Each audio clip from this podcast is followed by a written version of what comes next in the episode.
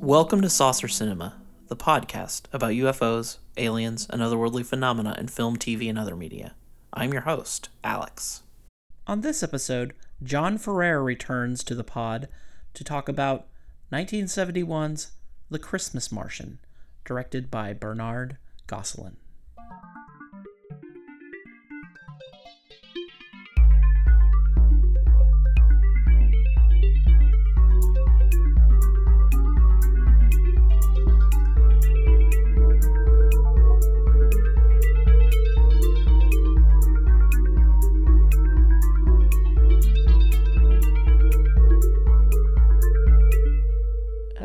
Everybody. Uh, today I have again on the pod the Prince of Presents, the Sultan of Santas. It's John Ferrer, Christmas connoisseur.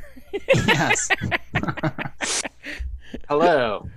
It's surreal to be uh, introduced as a Christmas connoisseur, but I'll take it. Well, you know, we, I, I, I weird, you know, weird Christmas connoisseur. you know. Yeah, yeah. No, I, I like it. It's just um, just hearing it back, you're like, wow, King of Christmas. yeah, yeah, okay. No, no, nobody told me.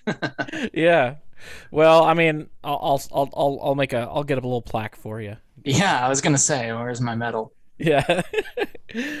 Put it next to your uh, world's greatest, you know, grandson or something. um, but yeah, so today we're gonna be here here to talk about. Uh, oh God, I. I gotta say it just up front. This this movie is an abomination before God. It is. the scales have been torn from my eyes. I I I now see the world in a completely different light, and uh, I don't know if I like what I see. Yeah. yeah. Oh yeah, man. well, I, uh, yeah, I, I, I, I kind of, I kind of forced this movie on you. But you know what? I I accepted it. So Yeah. really, uh, it's my fault. It's my I, I you know I, I I took it on. I said I'm gonna do this as my special you know Christmas episode. And Yeah, I- and and look what happened. uh, oh, did I mention what it was? I don't know. Um, Yeah, the Christmas Martian. Uh, if, if I did, if I didn't mention it, You could also try to say the fancy French title. Um, I think it does actually just literally translate to the Christmas Martian. It's not one of those um, where they just came up with a totally different yeah, uh, U.S. name for it. Um, it's going to be weird talking about it because I have like uh, I- I've seen it several times, and uh, and have kind of a weird connection to it at this point. Like you know, I'm sure you're familiar with this from. Uh, I think we both watch a lot of bad movies. Um, oh yeah, absolutely. like when you kind of keep returning to them um you sort of form this like it's like i almost want to call it like a version of stockholm syndrome but that's not really fair because you are the one who voluntarily submitted yourself to the movie in the first place Yes. So it's- it's like if you like i like hired somebody to ironically kidnap you because you thought it would be funny and then you actually you actually fall in love with the kidnapper yeah. uh, that's that's the only that's the only way I could draw a line to Stockholm syndrome. But it is kind of like um, you know, like the the classics like um, Plan Nine and The Room and Birdemic. oh yeah. Um, when you start watching them for the you know fourth or fifth time, you you start to realize you're kind of reacting to it the way that you would a movie that you have a more sincere uh, connection to. And sometimes that line starts to get really blurry Yeah, in terms of I feel like the room is, is a weird exception because it's um there's kind of a weird sinister thing with that movie where like you you kind of don't think that that that's a good guy making that movie.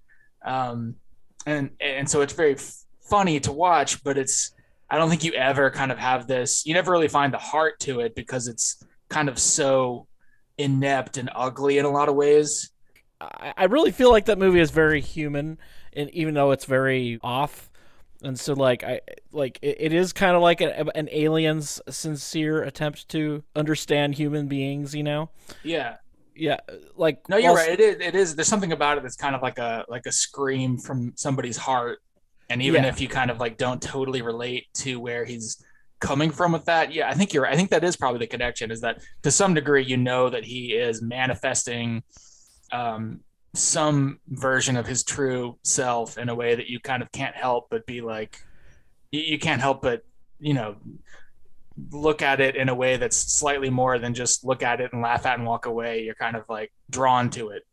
Yeah, yeah, exactly. Because like it is like an insight to the person who made it. I mean, that's that that's what that's what makes it as inept as it is. It makes it a genuine piece of art. I think something like Ed Wood's movies count as that too, because you know they're Yeah. obviously very sincere and definitely come from him. you know his Yeah, yeah. point of view. Yeah, And- I, I like his movies probably the best of any of those, just because to me those feel like um, he's a perfectly fine, like imaginative creator.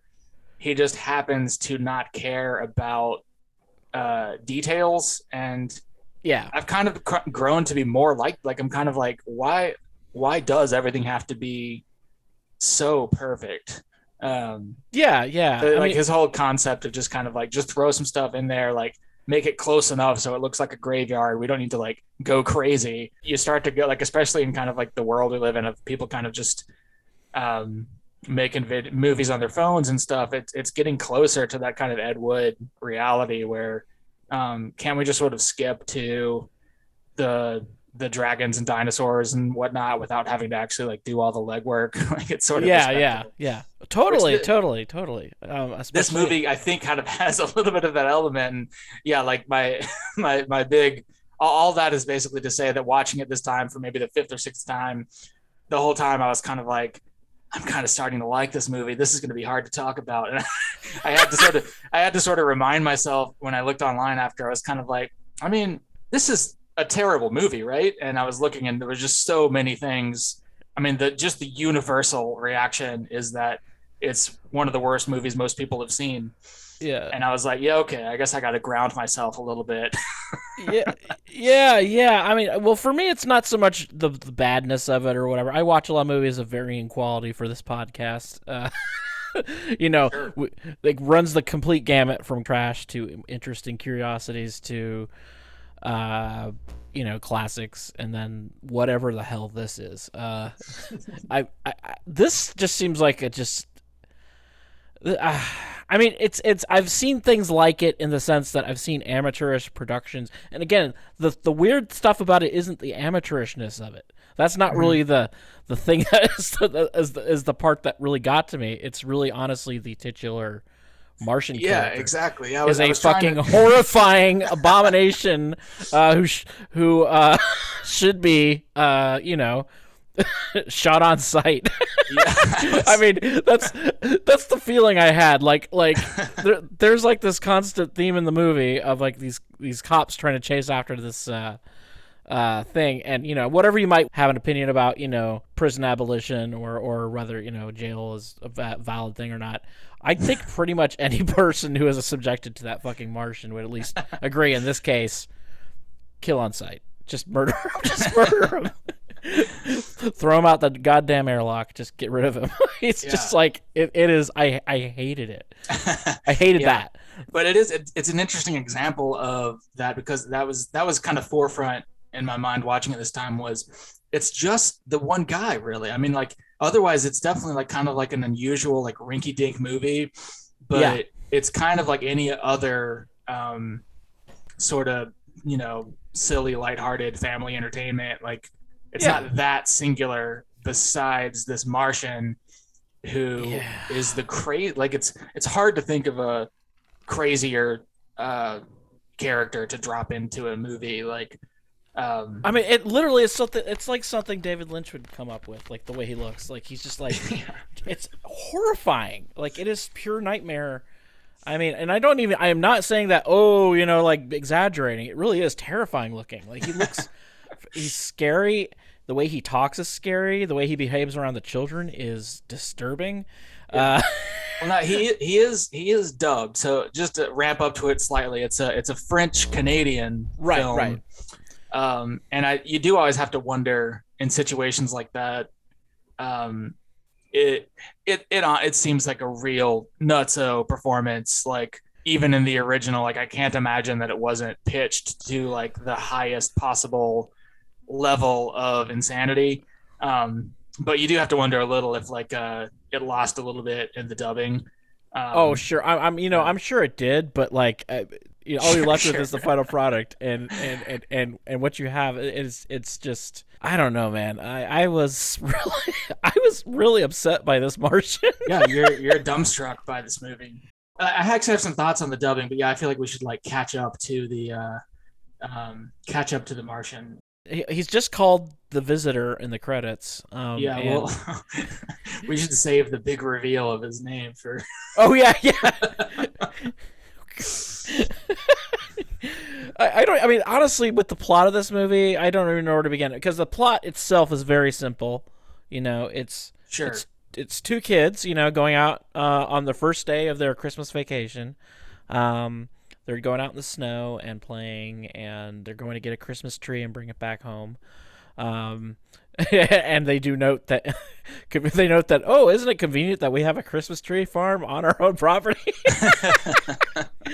Which I'm pretty sure was probably added in dubbing. Just I, there's a lot of things like you said, the dubbing. I think they probably might have added things in there for either fun or effect. Yeah, and I, I think there's also a lot of packaging and repackaging of movies like this that Yes. yeah you, you always kind of retooling the plot and the characters a little bit to present to different audiences this is basically like um well actually in in canada i think this was somewhat of a new sort of thing because i think this is actually the first um the first like independent children's film that was made in canada Really? um, as opposed to like being made like through um, like Oh, the Canadian Board of Film or yeah, yeah, yeah, yeah. um, but it's very much like a lot of the other stuff that was happening in America at the time, which is stuff like Santa Claus and the Ice Cream Bunny. Mhm. Um, that was the first thing I thought of when I watched this. yeah, it- it's the very sa- very same style. I mean, it's yeah, it's like it's it's like we got a camera,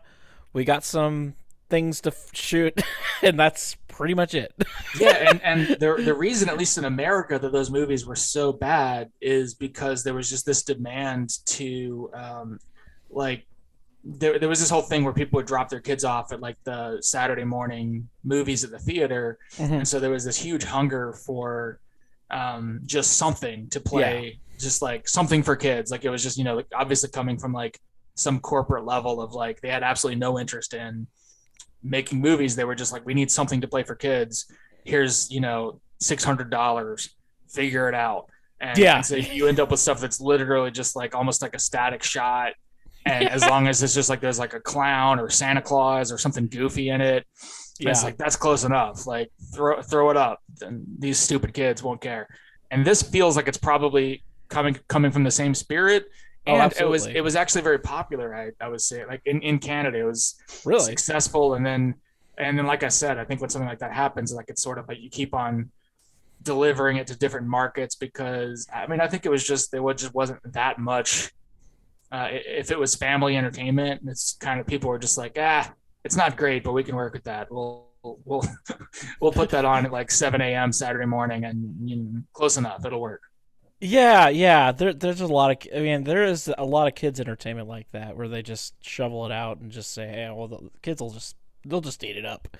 Half the time they're right because I I mean, as a kid, I remember I would sit through things I didn't even like, just because it was on TV. Yeah, for sure. Yeah, and when, and when you revisit some of that stuff, it's such a mixed bag in terms of, if anything, you're usually surprised when something's Actually, good. Yeah. yeah, like you're kind of like, oh, I could see why I like this, but you know, nine times out of ten, When you're like four or five, you really don't have that discernment yet about quality or or. I certainly didn't care about the animation being good or bad as a kid watching cartoons.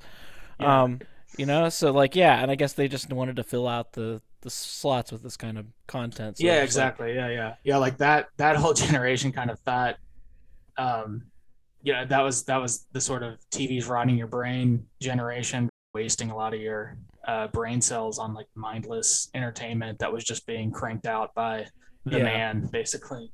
I will say this though, I think that I think the, the the difference between that generation and then like say our generation is that the stuff that was our generation was way more laser focused on what kids like. So it's like it, it's you know it's like candy. It's like you know goes straight to the uh, the brain center. You know, so like. Oh right. But I mean, I think it's fair to say like the like the 80s were like a huge boom period for advertising to children specifically apparently that was because reagan deregulated the restrictions on advertising directly to children Oh, I see. yeah so that's actually why in the 80s there was such a huge boom in toys getting back getting back to the ice cream bunny i think that is is, is like the closest Yeah, I mean, Ice Cream Bunny has that does seem a lot lazier in terms of that Yeah. movie feels aggressively like um they I mean, it was literally care. just shot like at a theme park, right?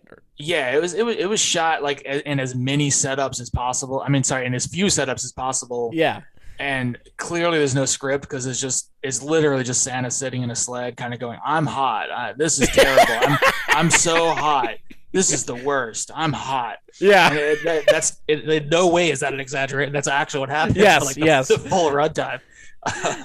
and there's very few, like there's a couple of like cutaways, but it just, it feels like somebody just hates kids. And Yeah. I I feel like there's a lot of like uh sort of surface level similarities with this movie, but I do feel like this movie kind of has at least one foot in like the Sesame Street vibe. Uh, and that was part of what I was kind of connecting to this time was um it's again besides the fact that there's an absolutely unbelievable character in it uh the kids kind of just hanging out in the snow is sort of charming kind of has that like 70s like hangout vibe that Yeah. I always definitely enjoy where you're just kind of and the um the director is a uh, mostly a documentary guy which sort of Uh, checks out because yeah. That makes sense. yeah, it feels like the kids. I li- I like the kids in the movie, and it feels like they're sort of just uh, left to their own devices a lot of the time. Like, which Yeah. of course, the flip side of that is it's um, it's barely a movie. Uh, Yeah. literally uh, just over an hour, and the plot would uh, two sentences essentially is the plot. Yeah, but you know, I I, I do agree. Like, I, I think actually that what also separates this is that there is a little bit of effort with like, I mean, as much as I don't want to credit this movie, but they do like have like actually like they have a flying saucer that the prop that they built Sure, in a yeah. set and an actually like not terrible looking for what it is set. You know, on the inside of the saucer and stuff like that. So like honestly, everything aside from the Martian is kind of just like you know, oh okay, cute little kids. yeah, and- like not not a masterpiece, obviously, but like totally serviceable family entertainment. Um, and then you and then you drop this guy into yeah, I, I guess we really got to get into this. to, just to explain like the backstory. Like um, I said last time I was on, but I, I do with my friends this thing called Macarathon, which is a annual 24 hour festival sort of of just weird Christmas stuff, which runs the gamut of just kind of the stuff that you would sort of expect, like Die Hard, to stuff that is just totally off the deep end like this. Um, so I definitely found it just because I was just looking through long lists of crazy Christmas stuff. Um, and it was one that, yeah, just you sort of start watching it and then you're just like, whoa, what is this? Like, just kind of picking through like the, you know, there's so much stuff that's, uh, you know, it's the whole bad movie situation that everybody knows, which is just you can find a lot of mediocre movies, but when you find something where you're just like, whoa, hold on, what Yeah. have we what have we got here? That's Yeah, always like a special moment. Of just, absolutely. This yeah. is this is not mediocre. This is something else entirely. yes, um, yes, yes. but I know like the very brief like backstory of this movie, besides what I was just saying, where I, I think it was kind of made to fulfill a need for Canadian family entertainment, is um, that this producer put it together who ended up being um, a fairly successful children's producer. And I feel like you're gonna this is gonna make a lot of sense when I tell you where he ended up going. Um, this ended up being the first movie of what ended up called being called like the Tales for All series, which is Huh. huge in Canada, I guess, but in America we would only know them as individual movies that came out as part of it. And the Oh, one okay. the one that jumped out to me was the peanut butter solution, which is everybody's like uh, most most people of a certain age kind of connected with the peanut butter solution at some point and it was one of those things where like as soon as you could look things up on the internet you kind of were like what the hell was that movie where like they put peanut butter on like the guy's bald head like it's one of those movies that you like are sure you made up or like dreamed up, and then and, and then Yeah. you're just talking to other people, and they're like, no, no, no, I saw that too. Um, now I feel like it's kind of a cult movie because it has sort of moved around, but it was literally uh, that movie's literally like a direct, um, you know, the Christmas Martian led to that movie because of Oh, its okay. success that kind of kept popping out like very quick, like hour to hour and a half kids movies that were all um, mostly French Canadian, Yeah. um, and then and then dubbed for for the U.S. The- I get there's really no lead up to the Christmas Martian except that like what you said is kids they're on Christmas holiday, um, and then there's a Martian, and again that's that's that's fifty percent of the plot already. He just pops up in a store. They're going to like the local general store or whatever, and Yeah, they're they're sh- they're shopping I think for like Christmas dinner for their mom. yeah, Um, and so they, they come in and I, I kind of noted what they uh they bought like some cookies for them, you know, and just yeah. kids spending their money on cookies. And then like their grocery list was a box of turkey stuffing and a pint a pint of cottage cheese. Those Yes, yes, I saw that. I saw that. I was like, cottage cheese. Oh man, like the other thing with the here? cottage cheese was the way the the way the boy asks for it feels like it's off the top of it like it it, it must be it's just what his mom needed for for dinner but the way it kind of comes out is that he's like you know what else i'm gonna i'm gonna treat myself to a pint of cottage cheese Oh man, you know, as a kid, I actually was pretty quite quite fond of cottage cheese myself. But uh, that was Yeah. probably the, the same cartoons that were marketing toys to you were also like eat cottage cheese yeah, probably. I, that's not true i think i think they were saying eat candy bars But yeah, yeah, maybe maybe the cottage cheese industry had a little bit of the pie back then yeah. Well, you know, the, the, those things always had. They always they always did tack on like a like a like a like a very like shallow lesson like right. don't don't talk to strangers. Don't talk to uh, stray dogs or don't uh, hide in you know uh, old refrigerators and, and junkyards and things like that you know? This this movie it, it feels at times like it's going to turn into that yeah.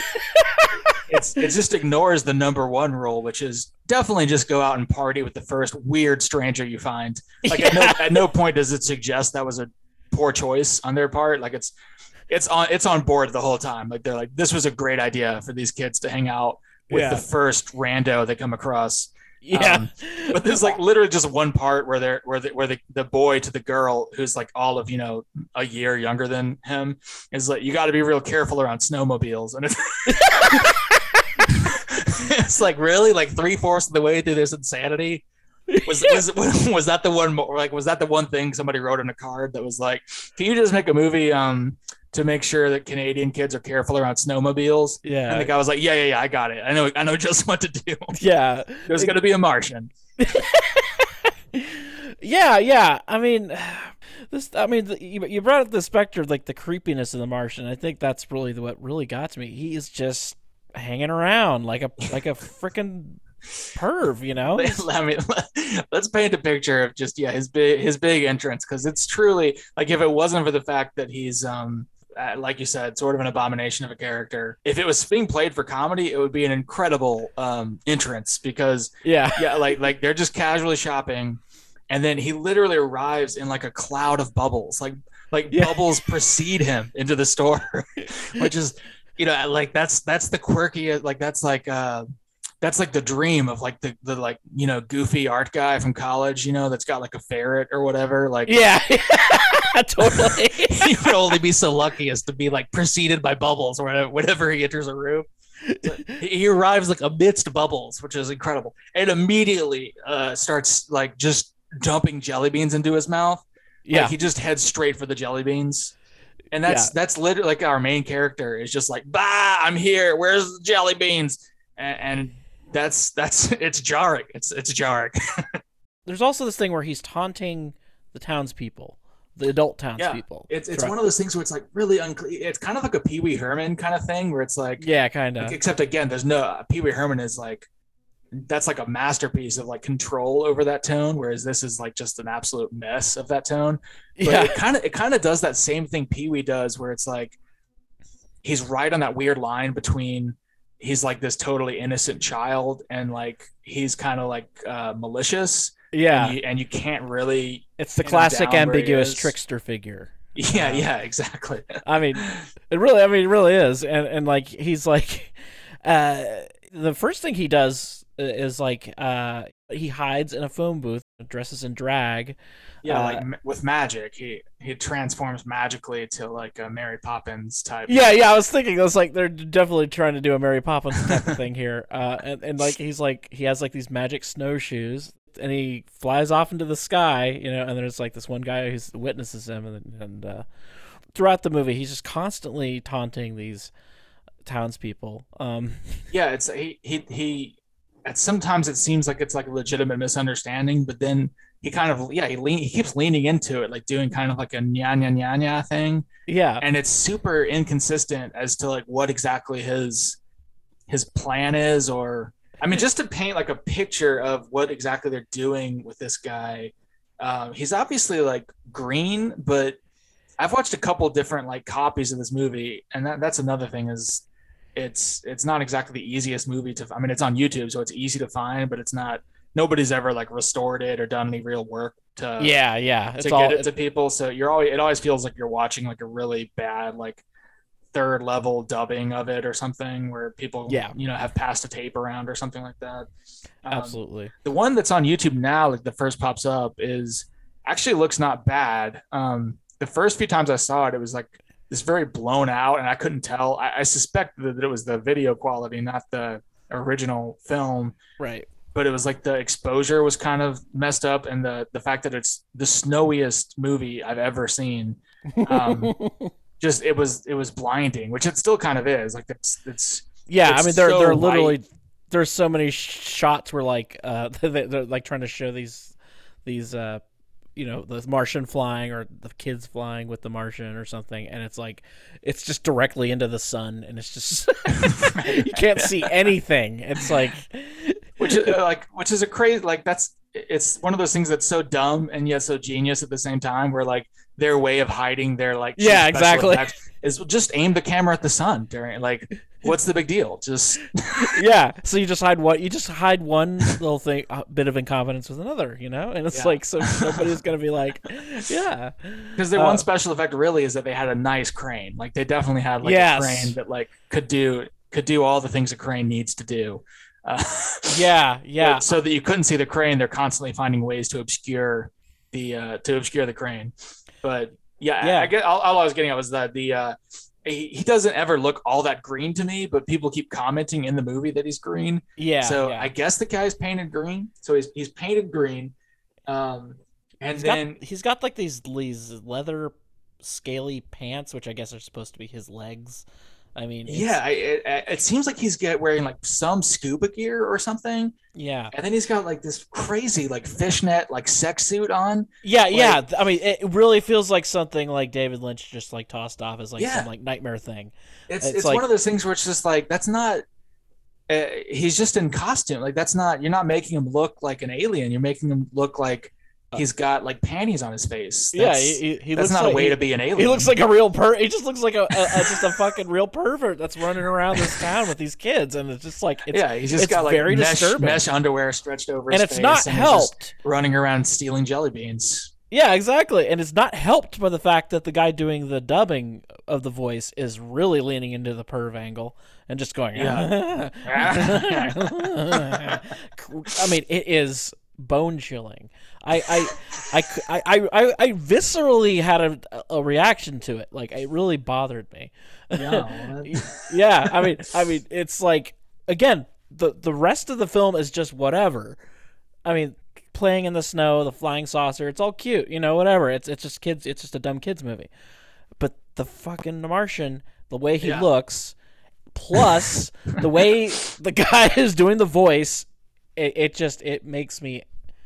It just um I don't know. It just I, I and he is he is like uh that's we're making it sound a little like it's it's like there's just this one side character like he's in he's in every shot once he shows up like yeah. there's there's very few i mean they, they cut away to like the townspeople but once once the martian shows up which is within what three minutes maybe yeah. he's he's hanging out with the kids for the whole time. So yeah the uh when he he basically you know unknowingly shoplifts that's not his fault. He's a martian. Yeah, uh we, we doesn't know our can't we can't blame him for that. We can blame this guy for a lot of things Yeah. But uh, stealing yeah. jelly beans isn't really one of them. Yeah, yeah. Uh, he I doesn't I mean, on his planet, they probably have a post-scarcity society. You know, they just go, It's they true, just go into a store and get jelly beans. It's all. he, you know? he must have a post scarcity society because he's got some kind of crazy infinite candy dispenser on his ship. oh yeah, exactly. Uh, so, I mean, can- candy is like dirt where he's coming from. So Yeah. you can't you can't blame the guy for stealing some candy.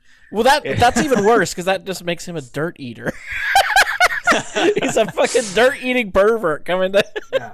Coming why, to lure why kids are you with. eating that stuff that's just littered all over uh, the ground of Mars? Which I don't think he's from Mars, but that's a whole a whole different conversation.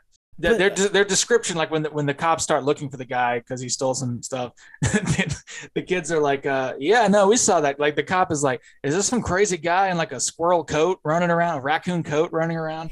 And the kids are like, uh, "Oh yeah, yeah, we saw that guy. He was making funny noises and blowing bubbles." And the cop, do, the cop does like the eye roll thing, you know, like kids say the darndest things Yeah, um, just um, what an incredible uh, just to put out an APB on a guy who's running around making funny noises and Yeah. bubbles. and they're so mad about not just him being there, but the fact that his flying saucer is there. Like they're really pissed off about the saucer for some reason. the townspeople, yeah, yeah, yeah, like like there's a part where he's like they're they're like most you know they're talking about you know oh it, or there's a you know stranger going around causing trouble. And then you know but most importantly of all there's this flying saucer invading our airspace. Like I mean it's it's literally like this town there's like nothing going on in this town I mean like there's plenty of freaking airspace the Right. the saucer is the least disturbing part about the, the Martian you know yeah, it's true. I I don't think anybody ever voices, and I guess nobody really sees him hanging out with the kids, but nobody ever really brings that up. Like, no um, no they they just don't like that he's there as an outsider, pretty much. yeah um, yeah yeah and is to be fair, he is very unappealing whenever he makes contact with Yeah. people. But but still, it's it seems like it's a little bit. Um, they're being a little bit short-sighted in, in terms of just immediately trying to throw this guy out. Yeah, yeah, yeah. But I mean, honestly, in this very special case, I'm on their side. Get them. But, but I, I, the people that haven't seen him yet, I guess is what I like. People are just mad that there's somebody there. It seems fair enough. Fair enough. because only a couple people actually come into contact with him, and Right. they honestly seem like they just keep it to themselves because it's one of those things you can't.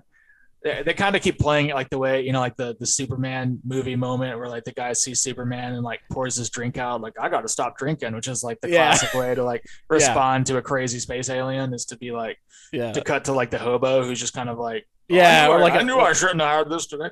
Yeah, like an old episode of like Mr. Ed or something where they see him stalking. so very few people actually come into contact with him besides the kids but they're all just mad that there's like somebody around um, but the townspeople are again I, I may be being way too generous from kind of falling under this movie spell over time but the town the townspeople are like kind of funny like like they're sort of like the old west uh like supporting st- cast where um they're all just kind of a bunch of goofballs who like sort of stumble together a posse and yeah, yeah, yeah. and they're yeah. intentionally they're all kind of played up as dummies like like Yeah. there there's nobody who like really takes charge or so it definitely like plays into that whole thing of you know alien comes to the small town and everybody's kind of scrambling because they never had to deal with anything like this before which is kind of a trope i guess but um, Yeah. their side of it sort of works Yeah, yeah. I mean, there is like, especially towards the end, where like he's. I think this is what really pisses me off about him. I got, I get I got way too emotionally invested in this movie because I hate this character so much. is that okay? So like he's this alien. He has the ability to like you know pop in and out. You know he's he's like your typical annoying trickster alien in that sense. You know, but you know he's also just horrifying to look at and everything. But um, and sounds horrifying and and hangs around kids uh and, and uh does borderline does a lot of borderline inappropriate things around them um on top of that like so he's so he's has so towards the end he's about to try to escape and his you know leaving his flying saucer because he has, he wants to go home and but as soon as like the the people come he goes out to greet them and taunt them. So he spends mo- he could just fly off. He could just t- teleport back into his ship any old time. But no he chooses to just fuck with these people which you know i can respect it at one level but come on man. You got you got a family. You said you had a family to go back to. I mean you know? Uh, well, like, it is a little. I, I sincerely can't really tell what they're trying to say with him because when they first cut to him, it looks like he's somewhat legitimately saying, "Oh, the the people of the town are coming to say goodbye to me," but then like they don't really show the moment where he turns and is like, because it's you know fair enough. He thinks they're saying goodbye and they're actually kind of coming with torches. So to sort of switch at that point and go, um, well, I'm just going to screw with these guys but that's not how it really plays out. It's like it, it, the motivations are all so completely invisible that you're just like, what is going on, and what is what is he thinking at any given second? Um, I mean, we're going getting pretentious here, but like literally, literally a tr- classic tr- trickster archetype, you know, kind of thing. Right. Where like his motives are uncertain, his he's, his his form changes, you know, he's slippery. He's he's just he's just this unpindownable thing you know, uh, of a you know, and doesn't seem to be entirely good or bad. At least in terms of well, I mean, in terms of the story, but I mean, in terms of like reality, yes, he is he is definitely an abomination before God and must be eliminated. But so I kind of get that aspect. He's just play playing around with them, you know, because that's just what he is. He's just a playful thing. It just I, I don't know.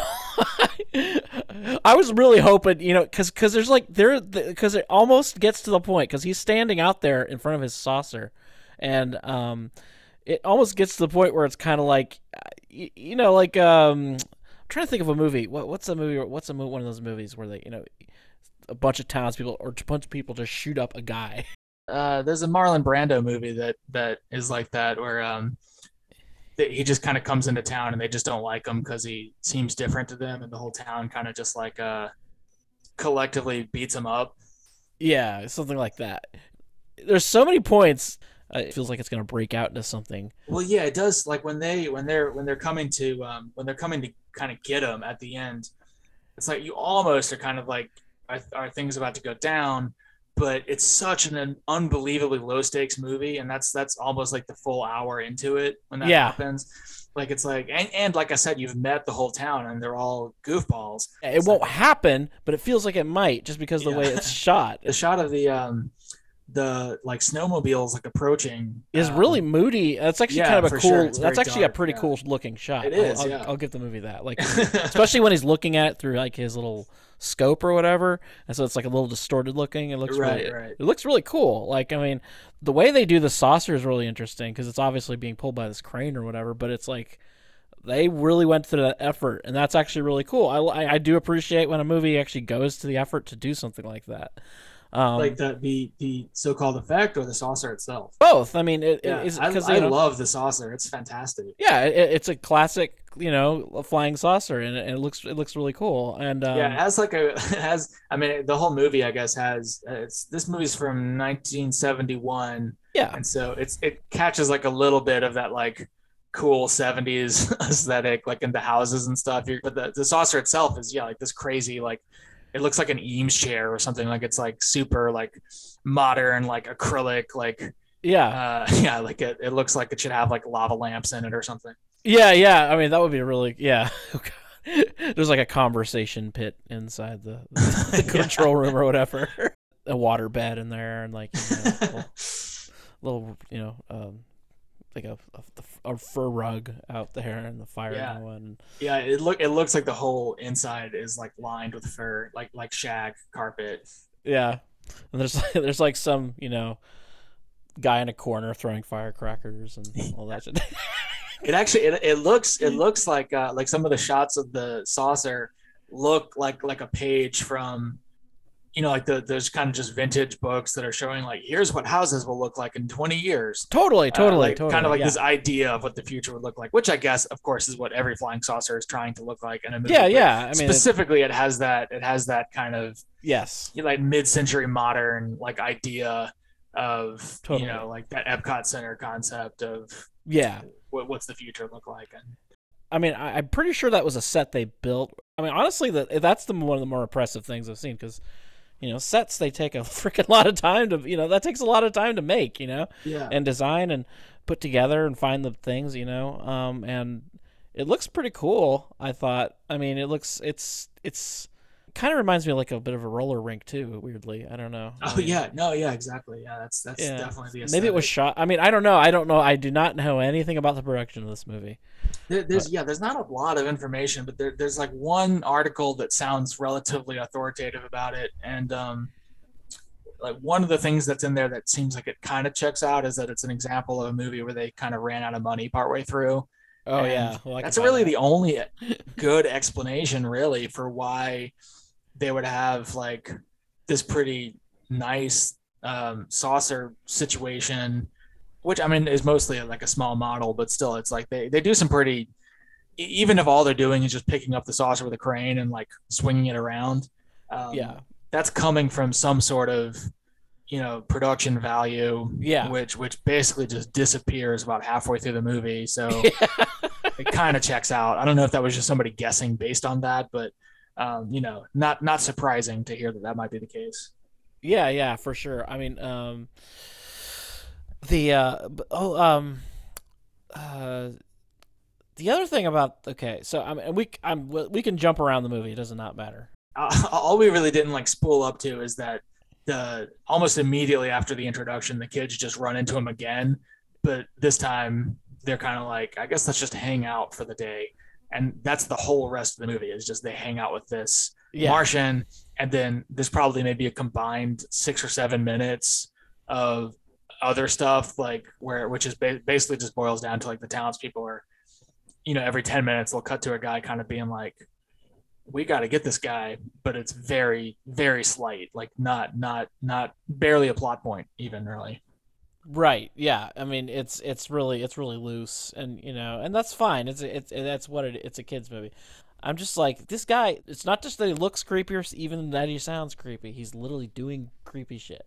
um he's clearly you know it's the michael jackson scenario like he's just acting like a kid the whole time Yes. Um, like, yes. just, like, That's that's but that's one of the other things. it's too. definitely one of those things where it's like he he would be asked to leave a playground and it'd be one of those things where he'd just be like well what did i do and it'd be like nothing just we just need you to leave yes. Exactly. Exactly. i can't know? explain to you why we need you to leave just you'd make everybody feel more comfortable if you uh, just kind of hit the streets yeah. Yeah. Exactly. And and and or, or else or else we'll kill you yeah. Exactly. I mean, it's, all we're saying is you make us uncomfortable and we'll murder you secretly if you don't Yeah. leave that's all we're saying Seriously, yeah. that's so wrong That's that. That was the, that was like the town's secret. You know, they, they have this Martian Yeah. buried out. The fact that they kill. what they do with the spaceship? Well, that's another story. Um, they sold it as a as a Almad Khan's house yeah, man, that that would be a freaking crazy story. There is actually a real pre-Roswell crash story from the 1800s in a, in this place called Aurora, Texas. There's like a, there's like this newspaper article about. I mean, there were a lot of newspaper articles about things like this at the time. A lot of them were hoaxes, so it probably is just a big old hoax. But there's a story about this ship that hit uh, a windmill and and the occupant was buried in a town in Texas somewhere. And you know, it's one of those is this story actually true or not? I mean, probably not, but right but uh I just I was just thinking about that like so it was suggested that the townspeople killed him or just that they had covered no, up no, no, no. It just Okay. died from the crash. Honestly, I'm just trying to think of more scenarios in which this fucking thing dies. i thought you were going to say that the story was that like they repurposed the, the ufo as a house No, but that, like, that, that would be awesome. you, you can go look at the house and be like that house from space man oh, grandma's house is actually a spaceship, you know. yeah. The, the other thing about this guy is he's got this laundry list of powers, which is nothing new. Like, um, he, he, so based on what you were saying before, he's a little bit like, um, I can't remember how to say it right, but the the Mister Mix Picklet guy from Superman. yeah, yeah, the the DC He- Comics guy. He's yeah, like- he's he's a little like that, where it's like if you try to list his powers, it's just kind of like I don't know, he's just like a magic weirdo. Yeah. um, or, or the great or the great Gazoo from the Flintstones. He's a he's a he's honestly a lot like the Great Gazoo. Yeah, yeah.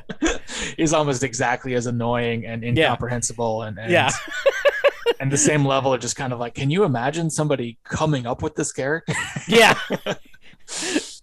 and I- I've never I mean I've never seen it, but the sequel to the live action Flintstones movie. is it Oh. is it Viva Rock Viva Rock Vegas is that what it was Yeah, yeah, yeah, yeah. And, and but they had Alan Cumming play play the play Oh, the Great yeah. Gazoo in that. So he's like this, and he's like literally like I think like his face is like superimposed onto like this little body, and it's very disturbing. My nephew was watching it or something, and it was like, "What the hell is this?" Well, you know, it's it's funny like when you watch some of these older, you know, crazy movies like this one, um, yeah, there there's always kind of like that what were they thinking thing. But yeah, you know, now that you say that, it's like there was that kind of era when they first started doing full CG characters in non CG movies. And Yeah. those characters are just as batshit as the Christmas Martian, like um, Yeah, yeah. like that crazy yellow thing from Lo- the Lost in Space movie. Yes. Oh yes. A, bl- a blarp. Uh, I mean, there that thing has no reason to be in the movie other than just to like sell Taco Bell cups. right, right. I mean, But there's, yeah, there's always that approach to like older stuff where just kind of like, look what they were thinking. We figured it out. And then you see stuff all the time that's like, this is also completely incomprehensible that it exists in the world. And yeah, uh, they didn't, not like anybody's learned from these mistakes. yeah. I mean, you know, it, it makes you like. It, I mean, it make. I mean, you have to like someone like George Lucas. You kind of see why that happened. He lives in a bubble. He, he's surrounded by yes men. He's at that point where nobody can say no to him. Right. So he so he's bound to make some questionable decisions. But you see these other people, they could if they really wanted to uh not include that thing in there, but no, they chose to. There is one thread that this movie like sort of like is ahead of the curve on. And, and I, there were a few other things like this, I guess, but there's a lot of parts that are kind of like evocative of like ET or Yes. um, or something like Flight of the Navigator, even, Yeah. which is you know not. I love that movie, but it's not like as as much considered a universal masterpiece. But um, I love that tho- as those- a kid. I have not seen it though as an adult. yeah, I rewatched I rewatched it recently, and I was really dreading rewatching it because it was like it was like my movie. Um, Oh yeah. and it was I, I I didn't regret rewatching it, but um, you know, there's stuff in it where you're just like it, it opens with like a dog catching a frisbee and like this and there's like goofy music, which we got to talk about the Christmas Martian music in a second. Yeah. oh yeah, yeah. I have things to say about that. but um, it opens in just like this this way that feels like kind of like a 1998 Disney Channel movie or something. Like it's just oh, kind of totally. Yeah. very broad and brightly colored. And I was like, I remember this as like this dark, sad movie about a kid like losing his childhood. And then you start watching it, and it's just like womp womp womp womp, and you're like, "What's what's go? Where's my movie?" But yeah. once the whole movie lands, like it's it's kind of a all over the place, and it does have a lot in common with the Christmas Martian, just because it's got um, an alien that kind of zaps the kid around the world and um, in a spaceship, and has kind of like a little bit of a arguably annoying demeanor. Yeah. I, yeah. I don't I don't mind the Paul Reubens voice, but but yeah, I mean, again, those movies are a decade later after this movie, and obviously, not. to- I don't think anybody saw anybody in America at least saw this. I'm not at all suggesting Spielberg was like but if it was, Saw the what if it was? Martian. What if it was? What if it that was? that was that was the seed. Um, Yeah. I think there's a lot of arguments about what the seed for ET was actually lawsuits and whatnot, but Well, actually, again, going back into real UFO lore, it was actually originally going to be a movie called Night Skies. It was based on this old UFO case in the 50s uh, where these people saw like a flying saucer and then these goblin-like creatures supposedly attacked their uh, you know, shack out in the woods somewhere in Kentucky. Yeah. But but it was it was a pretty famous case and like so they kind of were developing that until like as the basis of like a movie, like a dark version of Close Encounters was like the idea. Um apparently. There was like there was apparently a character in that movie. There was like a good alien among amongst the bad aliens that befriends one of the kids uh, kid characters in the movie. I guess kind of like a Gizmo Gremlins kind of thing yeah, yeah. and and um uh and it, that eventually just became ET, um, which was originally going to be called A Boy's Life, and then it became ET and Me, and then it became ET, the extraterrestrial. What uh what true UFO story is the Christmas Martian based on? Uh none that I know of, but you never know. I mean, like you know, there's these old documents that say this uh this being came down and he was just blowing bubbles. Yeah. everybody's jelly beans and he was he was just going like woo, woo, woo. oh yeah he does uh he literally does uh he does a three stooges like runaway when the um Oh, totally. Yeah. Yeah, when the when the kind of posse shows up, he does like an actual like woo woo woo, and and uh, as he like runs away, and it's wow, okay. Yeah. it's full of choices like that. Which uh, it, uh, again, watching it many times, you just it. I I'm not saying that I um, think that that's a good character performance. It is not, but you just you know like That- well- anything like the same way you have love for like Nicolas Cage and Gary Busey type or performances where what you're responding to is just kind of like I can't believe that they took that line Yeah. and instead of going in any direction that any like if you mapped out all the different ways you could take it, they went, you know, like through like the roof with it. And, and this guy, everything he does, um, you can just imagine them being like, all right. And so then you just say like, um, uh, you know, let's go over there. And then you find some way to just be kind of like, let's go over there. And you're just Yeah. like, wow, what, you really, you really found a new way to, to do it. Yeah. totally. But uh yeah, but I mean that stuff though in this movie is I mean again, it's fine. Like it's it's it's it's, the- like the meat of this movie and I hate using that expression, but the uh you know, the heart of the movie is this Martian hanging out with these kids and showing these things that he can do and I just hate it so fucking much, man. I so his uh, his his the things that he can do so yeah like his his basically his second appearance with the the mary poppins get up yeah. a, a guy tries to have a conversation with him and he does just this amazing peace out where he uh he just like pulls like his he has like a ma- they call it a i think they call it a wand but Yeah. like it's kind of like a flare or something like it's like It looks this, like, a big giant matchstick, basically. yeah it's like a big sparkler thing Yeah. that he just strikes and They call it an can- English exit. yeah you, Brexit. No, Bre- Brexit, pre Brexit Brexit. it's the original the, the original Brexit. Yeah. Uh, yeah, and he um, it, when you activate it, you can fly basically, which again is all all the instances of flying in the whole movie are they have the people or the saucer or whatever it is grab onto a crane. A saucer can't grab, but you know what I mean. Yeah. They, whatever needs to fly hangs from a crane, and they just kind of swing the crane around. Or then sometimes the even lazier way is they'll like shoot down from the crane, so all you see is like feet dangling over the um, Yes. the snow, basically. And just like they're flying. See, like you Yeah. can't you can't see what they're connected to. It's just feet. Yeah. That by definition is flying, sir. It's, it's, it's just what they're it's what they're trying to, to pass over to the audience. But, yeah, um, yeah. Oh, but there's like this shot, like early in the movie, like the the the kids before they actually link up with the Martian, they find like his they're following his footprints and and they just they find that they disappear. I think they find his magic snowshoes or whatever. Yeah. And the little girl, Kathy, right? It's Kathy and Frankie, isn't that their names? Yeah, yeah. Something like that. Yeah. Which uh, Frank, Frankie apparently is the uh, the director's son. Oh, okay. Well, yeah. interesting. Um, and there's like a shot. I guess she's being lifted by the crane. It looks. I mean, I wasn't sure how she was being lifted. It looked terrifying. Like if I mean, I was a It does. It, sometimes it definitely looks like the kids are doing the stunts, which is bananas. yeah, yeah. I mean, there's Don't do no. Yeah, I mean, there's. I mean, uh, I mean, I wouldn't be surprised if there was like some kind of investigation started because of that. You know, I mean, none of it was like that elaborate or anything. It's just don't don't put a kid up on a crane. Let's not do that. yeah, yeah, yeah. I mean, exactly. And she, I mean, I, I, I can't tell because you really don't see her face, but like, I, I just get the sense that she's terrified because she's just kind of like just, just hanging there. And again, it might not look, as, it might not actually be as high as it looks, or she might have like some platform under her or some an adult with her. I'm sure, obviously, but it just. It just again that actually that actually does bring back a, a childhood memory of a very specific one where okay so Where you found a magic uh, matchstick and flew around in the sky. Sure, we've all been there. not quite, not quite.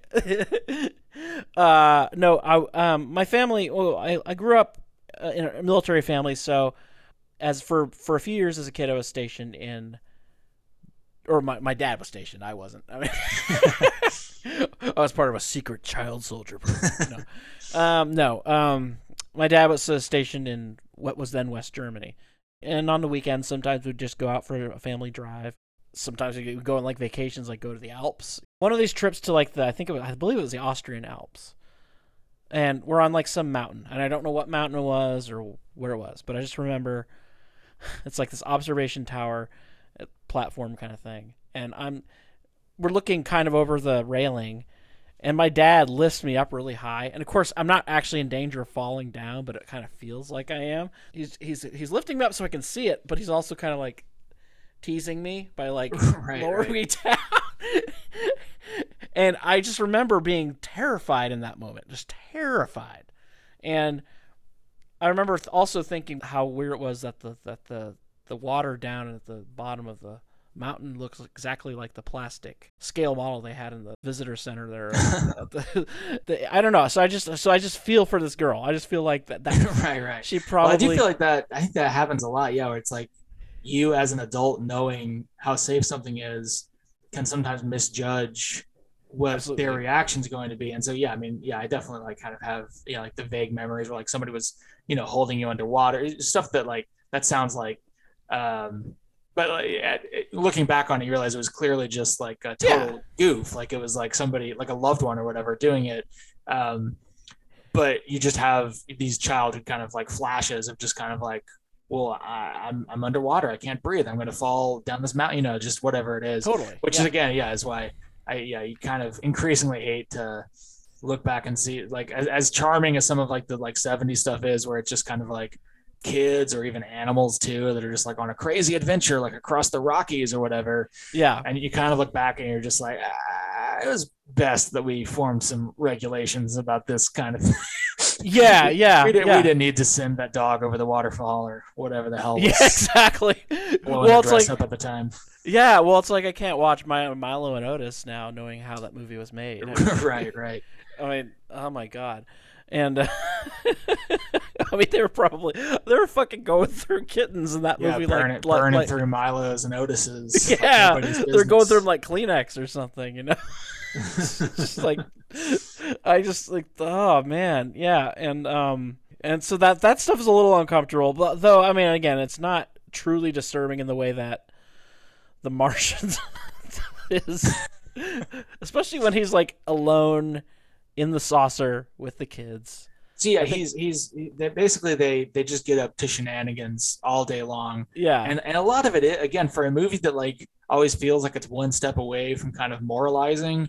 Um, there's Yeah. a weird like disregard for, uh, like it, it feels sometimes like um, I don't know, like one of the it, it, except for the fact that it's just built entirely like a goofy kids movie.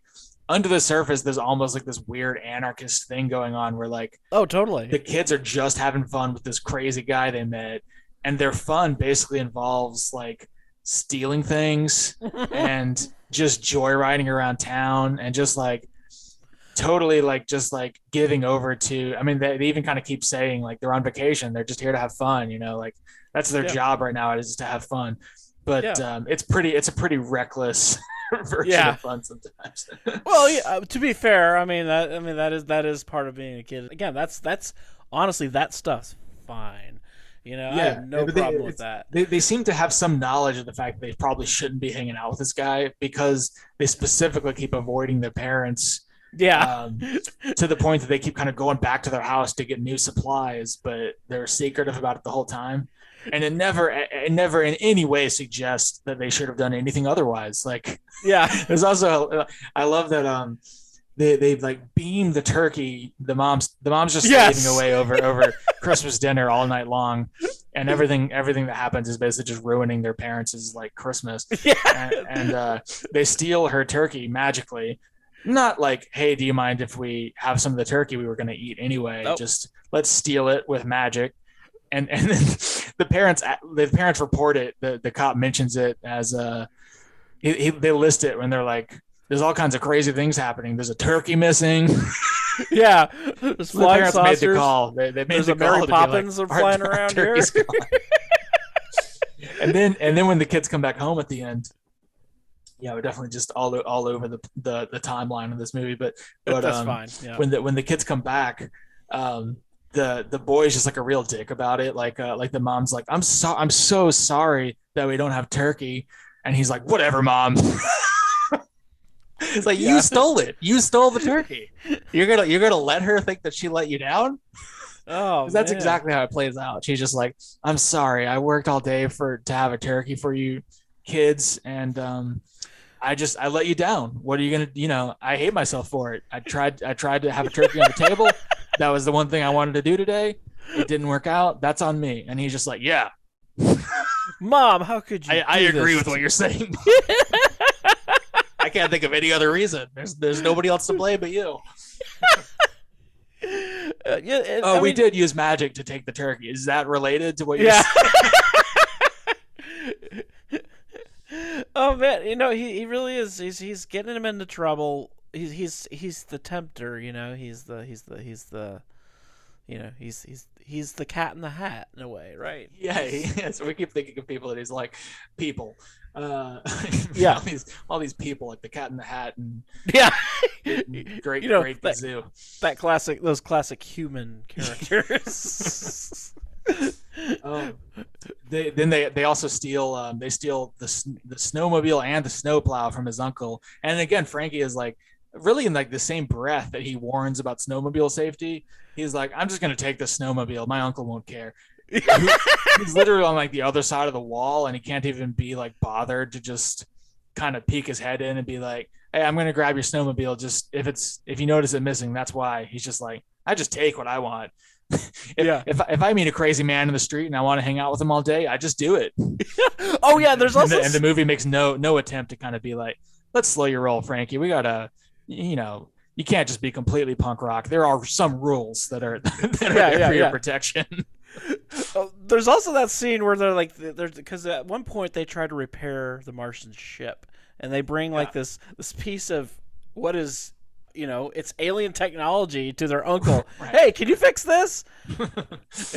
What is it? Ah, it's just part of my like some toy.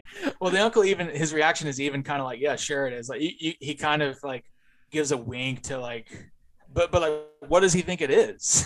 Probably thinks they just stole it from somebody's snowmobile or something. I guess I don't know. It's like a lot of great lines because like the editing often will just like cut off like right in the middle of the scene. well, that was I was gonna say about the dubbing. It, that's another thing that there's like a weird like uh there's a lot of like paradoxical things going on because it's mostly like very sloppy and like kind of what you would expect like a bad dub to be.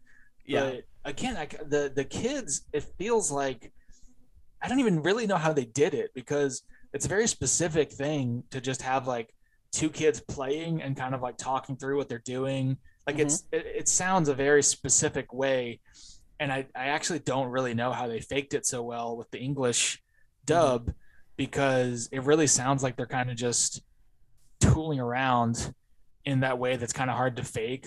Um, whoever directed the English voice actor kids for the dubbing, they might have just like, just basically said, "Hey, just picture yourself playing and sn- and going." on. I mean, kids are pretty good at pretending, you know. yeah, it, it, it could be. Yeah, it seems I mean- it seems like it's so unnatural to kind of record lines into a microphone, and the True. sound of it in the movie really sounds like kids just like playing in the snow. So that one random aspect was impressive somehow. Again, because it's at odds with the fact that the rest of the movie feels very, um, especially like the dubbing and stuff feels pretty like thrown together yeah, yeah, but again not not more so than other examples just just your standard amount of um, let's just get some english words in here for the dumb americans who yeah. uh, just need something to watch Sometimes it does kind of feel like that, like they're just sort of like filling in space with something that goes along with the picture. I mean, maybe not entirely. I'm sure they had some idea of what the French Right. Canadian people were saying, but and the fact that it's french canadian strongly suggests that they kind of did the english version almost like concurrently or or like right after um could be because yeah. they probably were wanting to release it in both languages even in canada i'm guessing It's um, possible, sure. So yeah, they, they probably were like all over that, yeah, which maybe which maybe is why it's like a mix. Like some of it's actually pretty good. Um, yeah, yeah. I, I wish that I'd like clocked like w- so they start playing around with like snow machines and skiing and and I, I wish I'd looked at like the um the time on it because I feel like it's like 50% of the movie, right? Like it's like th- there's a part where they're basically just like, let's just play in the snow. And it feels like that's the whole middle section. Like that's all they're doing for a very very long time. yeah, I mean, I was um I think I was getting up to go to the kitchen to refill my drink a few times while that happened. Like, you just didn't didn't bother. yeah. Yeah, I mean, well, because like okay, I can see it from where I'm at. You know, uh, will be in the snow when I come back. Yeah, exactly. but you know, it, it does remind me a lot of my own. I mean, I'm going back to my childhood a lot in this episode. Oh my god, uh, because I lived because uh, again, I I also lived in upstate New York for a few years. When we moved back to the states from Europe, we uh, we lived in upstate New York for three three years, like 30 minutes away from Canada. We would even sometimes go into Canada. Um, and actually, my family ancestry on my dad's side comes from uh, Quebec. So yeah, um, this movie's uh, straight up Quebec. I think. Yeah. Yeah, yeah. They, I mean, they even mention. I mean, I don't know if that's what they were intending, but they, um, I don't because I have no idea about how the voice acting was made. But the uh, at one point they say, yeah, like grandma uh, grandma lives over out in Watertown. Watertown was the town I lived in up in oh, wow. upstate, upstate, New York, but I don't know if that's what they're referring to because Watertown's gotcha. a pretty common name. Sure, sure. My dad also grew up coincidentally in Watertown, Massachusetts, so yeah. there's a lot of Watertowns. But I just think, but it has it just resonated for me because of that because like you know because maybe I, it was not a million miles away from from your Watertown. Yeah, yeah, yeah. checks out. Maybe you were in this movie. no. Are you could, Frankie? Um, no, no, I'm not Frankie, and I'm not. What's her name? Either. Kathy. Kathy. I'm. You're I not. Mean, you're not the Martian. I'm definitely not the fucking Martian. don't don't even insinuate that. I, I no. The Martian always reminds me that we've only been talking about how repulsive he is, and so I, I don't don't mean it that way. But he always reminds me a little of Eugene Mirman um, oh yeah, I tell I tell you, I get what you, you're saying. But you know, Eugene Mirman doing like a very exaggerated, yes, uh, crazy, over the top bit.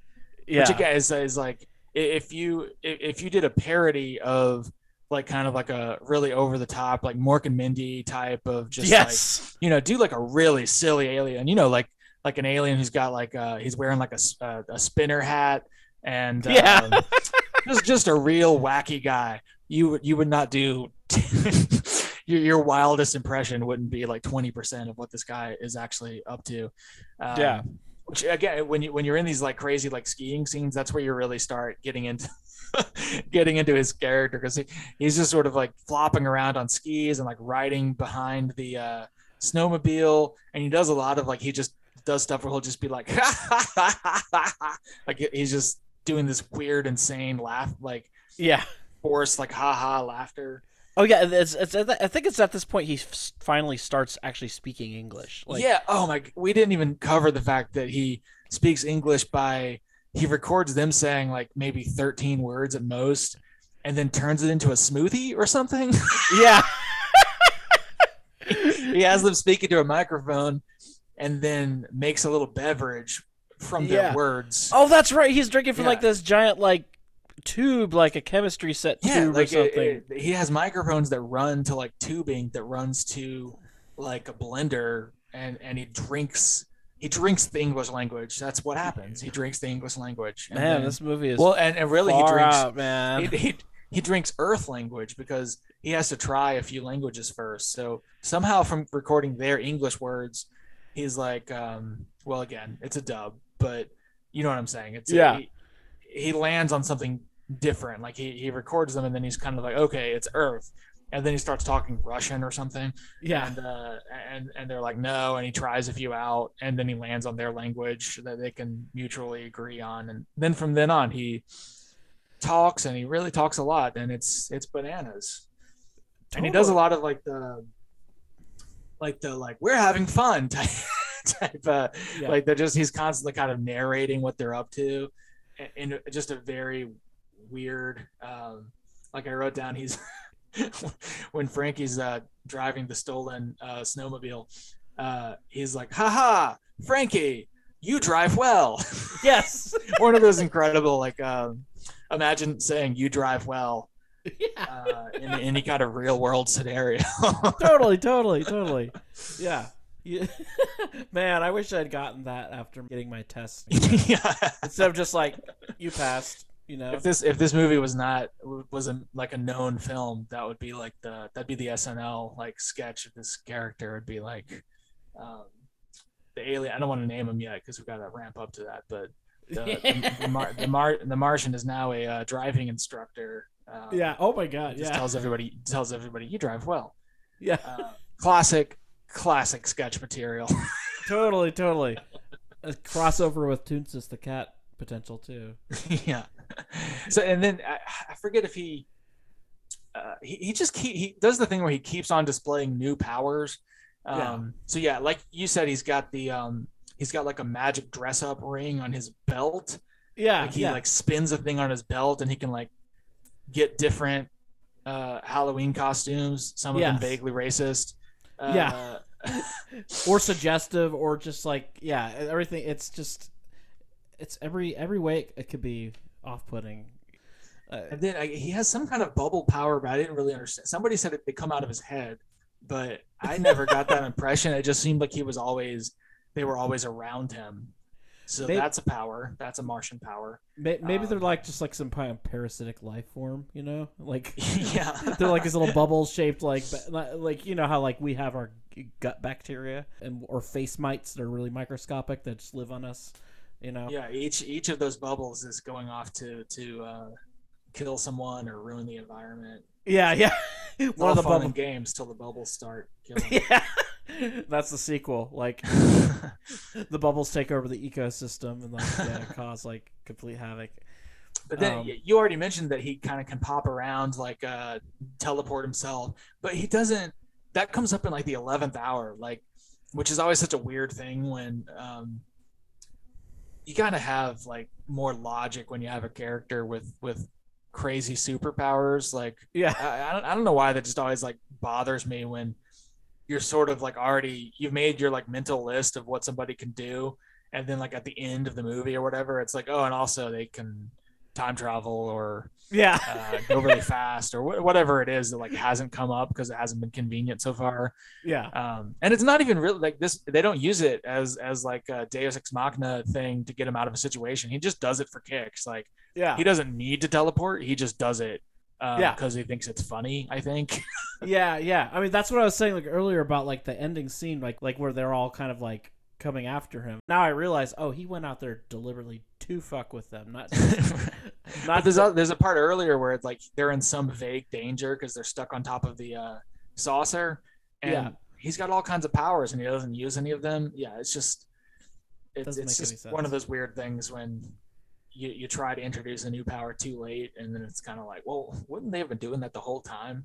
yeah, The other thing I was gonna say about the the skiing sequence is that when you you really get into like this unbelievable score that the movie has yeah. that, they really lean on for all the the scenes and that's another one where gun to my head i cannot tell you if i love it or hate it it reminds it's me. unbelievable what the, what they do with the music in this movie Yeah, yeah. Well, c- well, because like there's like a lot of parts where it's just kind of standard sort of '70s folk rock kind. But then there's like this, like you said, like this weird Martian music, um, which is like it reminds me of like something that would be like on. I don't know, Ralph Records or something. yeah yeah or, or it actually also kind of reminds me of uh, uh, Aphex Twin in the had like an unreleased album, literally called Melodies from Mars Uh, and a lot of it sounds kind of like that, where it has kind of like that weird Christmas music, but also Martian, just like you know, kind of sound Yeah. to it, and like it reminded me a lot of that too. Like whoever was whoever was making that Martian music was having some fun. yeah it's it's it's wild it's like uh, there's kind of an ongoing well there's a couple like kind of ongoing themes that they keep using and um it's it's definitely like that it, it's kind of a stock thing to to do that kind of um like it comes up like on Mystery Science Theater sometimes where where Yeah, they'll, they'll they'll do kind of like the circus music and um yeah, yeah, and they're they'll uh it's a lot of times they'll say like we're on a collision course with wackiness like one of those moments. Like it's just that music where it's just like the the movie's just kind of like all right so here we need to show that um that wackiness is ensuing And Yeah. so everybody just kind of goes to, and it does like the very typical, like it's kind of like a march where it's just kind of like, boom, bum, boom, bum, boom, bum, boom, Yeah, bum, yeah. boom, bum. but then this un- unbelievable like other part starts coming in that's just kind of like this like meow, meow, meow, meow, meow, meow, Yes. crazy synth music. And then there's even like as they kind of keep return turning to it, they start just throwing in like random beeping, which yeah, actually is kind of like um, like a little bit of like a resonance sound or something because it's it doesn't Totally. They start doing a thing where there's just it sounds like somebody's starting to like just push numbers on the phone and like a specifically it doesn't go with the rhythm. It doesn't like there's no logic to it at all. It's just there's just all of a sudden just like independently of the main score it just starts going like Yeah. like on a totally different tempo. And it's kind of mind-blowing. Like it's like i can't i can't believe that this is what they went with. I know that like if um if the movie was actually like a cult film and they just did one of those things i mean they do this all the time like you know like mondo and other vinyl companies will like put out soundtracks Yeah. for movies that you know are they're terrible but everybody likes to have fun and they put out you know their deluxe like three uh three Yeah. record like colored vinyl with like a gorgeous uh cover that somebody painted that must have taken longer than it took to make the movie that they're Yeah. Um, more effort. yeah, just- put yeah, into just- the. whatever like Packaging, dumb yeah. movie they're they're they're putting out the soundtrack for if they did that for this movie i would 100% buy it just because Yeah. I mean, it's it, it, it's so unusual it does sound cool. Uh, I get. I do have to give props to the music. It definitely is. Often, I often find that the music is often the most interesting part of like a lot of these movies. Like, it's probably just some guy with a synthesizer or whatever. Just let him cut loose and come up with something unique or interesting. something about movies makes people always go um, including me there's just like a there's kind of like a, I, I think i can i got it like there's just like a thing where like random just farmers and stuff are like uh i can make a movie I, i'll figure it out whereas Yeah. like people don't do that with music as much so Yeah.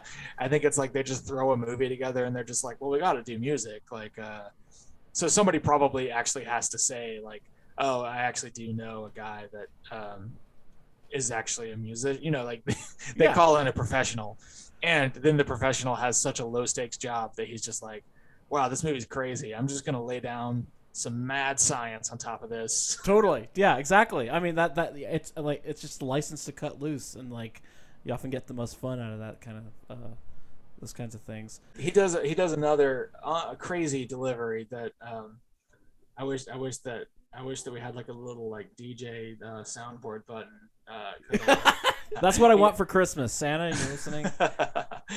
just a, a soundboard filled with christmas martian clips Yeah.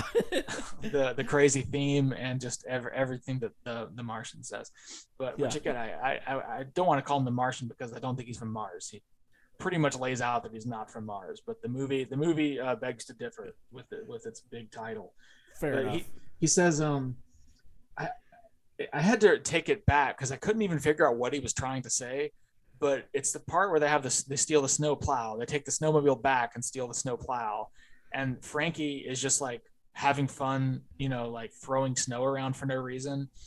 And he, he like i guess what happens is he pushes all the snow on top of the saucer and so it, it, cuts to the Martian like a just tight close-up of his face and he just starts rambling and he's kind of doing that like jeff goldblum thing where he's just like yeah, yeah. the modulation is like way off like he's like slowing s- slowing down a syllable and then all of a sudden like throwing in six Yeah, yeah. I, I had to rewind it just to be like what is is he mad like like he's basically saying um oh it's cool that you did that um but hey you, you put all the snow on top of my saucer. That's basically what he's trying to deliver. And again it took me a couple of rounds to be like what is he even is he mad about it? Is does he think again is it one more thing he thinks is funny? I couldn't for the life of me figure out like just without having to analyze it some what he was even trying to get across. Yeah. Mysteries abound.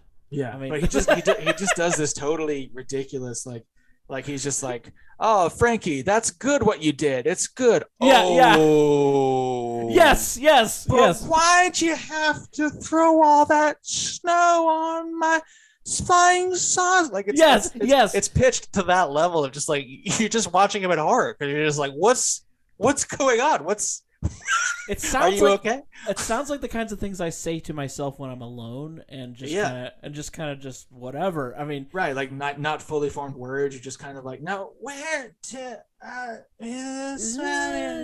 yeah, and like because nobody's around, you don't care, and you're just goofing off. You just kind of riff with that, you know, or just especially when I'm talking to my cat. I, you know, it'll start off like an English phrase, like, "What are you doing, kitty?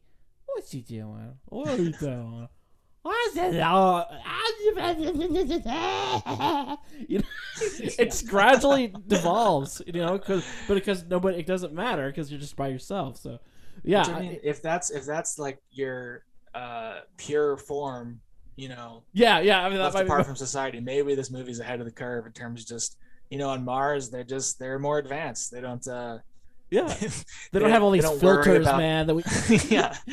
all these I'm ha- I'm having trouble correctly and perfectly forming words, so you know they they're ahead to finally kind of land the land the flying saucer. Um, when, when when he's when he very late in the game, they've been hanging out with him all day.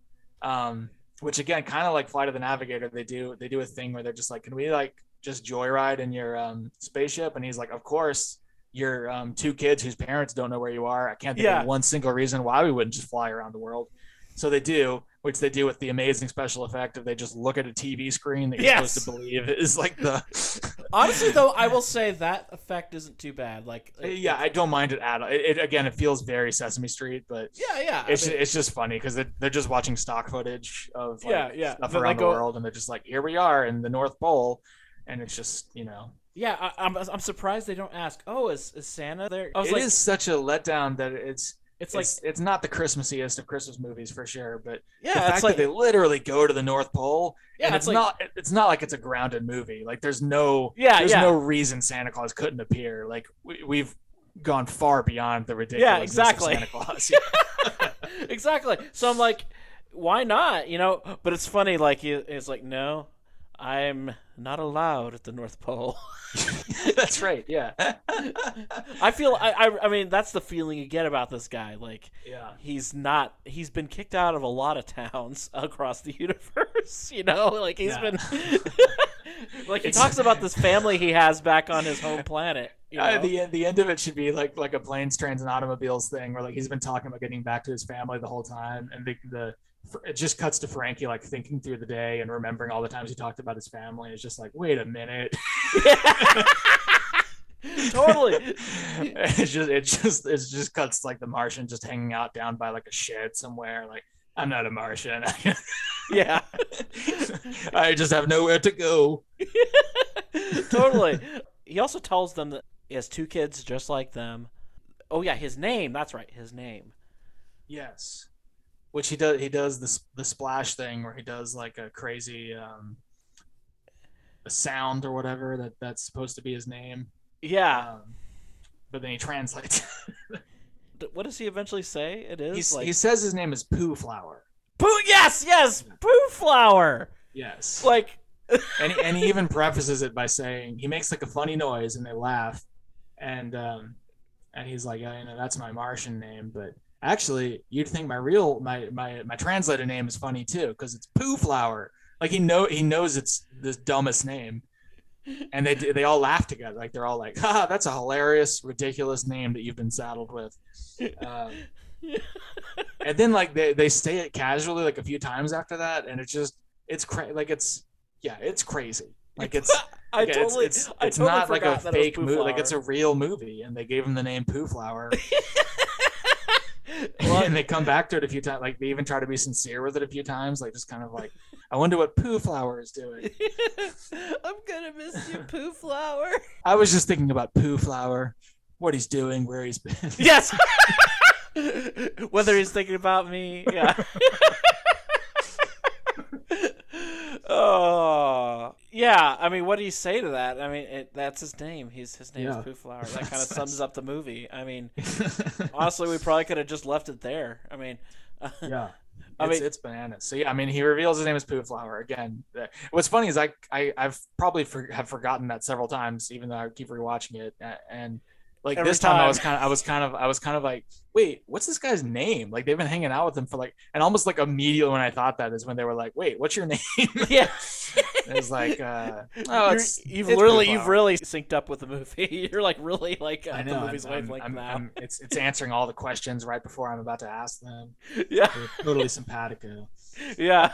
it's the it's that Martian frequency. You're just finally attuned to it. Um, so uh, pretty much we already said like um, the the town kind of closes in on him. Um, they they are led by this ridiculous cop who's again kind of fun. Like he's he's always eating in like a way that clearly is uh, like it's it's a joke. Like they're yeah, they're playing it up in kind of like um, a Smokey and the Bandit tone or something. That he's just kind of like this big crazy cop who's just eating all the time yeah. um, and like isn't very good at his job. Oh yeah. Also, also, there's like this. Okay, so there's like this whole thing. He, the Martian, eventually, you know, has to leave. Uh, so he is like, you know, they're all like, "Oh, are we ever gonna see you again?" The way he answers them is so shifty sounding. I don't. Yeah, and and it's the the the cop and the Martian both do these weird like they kind of sort of break the fourth wall a couple times, and he does that in that scene. Like he does a thing that I again I can only guess as to his motivations in any given moment, but yeah, the exact part you're talking about, it feels like they're trying to do a thing where they think the audience has really bonded with him. And so it feels like he's kind of like at first he's talking to the kids, like kind of like, I don't know if I'll see you again um, you know, hopefully one day we can play together again. But then, yeah, he kind of shifts it as if he's talking to the audience, which I think is supposed to be one of those things where it's just like, you kids at home, like, um, hopefully we can hang out again. And it's just like, uh, hey, buddy, Yeah, yeah. the kid, the kids are not waiting to hang out with you Again. Yeah. We are not letting you in this this but No, it, it felt you. like one of those like um, vague sequel thing. Like Yeah, they didn't- totally. They didn't actually think they were going to do one, but it was just sort of like one of those like uh, Yeah. Know. You never know. Like um, stranger things have happened. Maybe maybe we'll uh, go for another ride. yeah. Um, you know, they sort of like nudge to the camera a little bit and are just kind of like, "Hey, you," and you're just like, "Whoa, I didn't." You haven't established that that's the kind of movie this is. It's it's like it's like those Shakespearean like monologues where they like talk to the audience. yeah, yeah, yeah. The the the the cop always eating like hot dogs all day is like the, the Greek the Greek chorus. Yeah, yeah, yeah, exactly. Put that on the on the DVD. The Christmas Martian is just like Shakespeare. yeah. So when they all when they all kind of close in, like we already kind of mentioned, it's like it almost becomes uh, uh, legit for just a, a brief moment. Like it's like it's shot at night. It looks pretty good. They they they put all these like icicles on the spaceship, which again felt very like kind of Amblin. yeah, um, just like uh, uh, just it, it it had a nice vibe to it for you know all of 30 seconds maybe yeah, um but, but like the you know like the the snowmobile posse is closing in it's cold it's they night. literally call themselves a posse too. I mean, Yeah. that's, the, that's part. Like, we're really gonna like take this guy and string him up. I Yeah. mean, they are. but but when they catch him, they're like, catch him alive. We're gonna send you to some scientists. yeah they're, they're weirdly attached uh that's one of those things that has changed about small towns i guess Yeah, small towns of the 70s are just kind of like we found an alien we're gonna donate it to science yeah, obviously small towns now are like fuck science we're gonna eat it we're gonna like make them do our bid- bidding like yeah. anything yeah. but science i wish it was science that we were kidnapping instead of this alien to be honest i wish we yeah. could kidnap science and just put it in a box and kick it every day yeah, they they really want to see that thing dissected. They, I mean, and that's like you know where you get that alien autopsy video from. It's just like this awful looking sex pervert Martian on the table. let's just cut off the fishnets and then we Yeah. can be- we can we can begin this autopsy oh God. Oh man. I mean, cut cut off cut off his rubber pants yeah. I mean, and, I, um, I've I've I've get rid of all these bubbles Yeah. I've, d- I've expressed my distaste for this Martian, but picturing that just oh man, I don't want to see that. so then there, there's a there's a quick coda like that does bring it back around to he's the Christmas Martian. So I was trying to follow this too, where the the uh, Canadian Santa custom seems to be that they they send the kids to bed, the dad immediately dresses up as Santa, and then it seemed like they they woke the kids back up to Yeah. like just casually hand them like it's just so like the dad was basically talking to the mom while he was like it was like he didn't even like break you know like nothing nothing happened like he was just like all right get to bed get to bed kids and then he just starts like very casually sliding on a Santa suit and then grabbing the gifts. And he's Yeah. like, "Oh, get the kids in here. Uh, hey kids, uh, here's here's uh here's some gifts." And it just yeah, like there was a, a weird ritual. And then Yeah. amazingly, the Martian shows up, um, also, Also dressed, dressed as Santa. Santa. Yeah.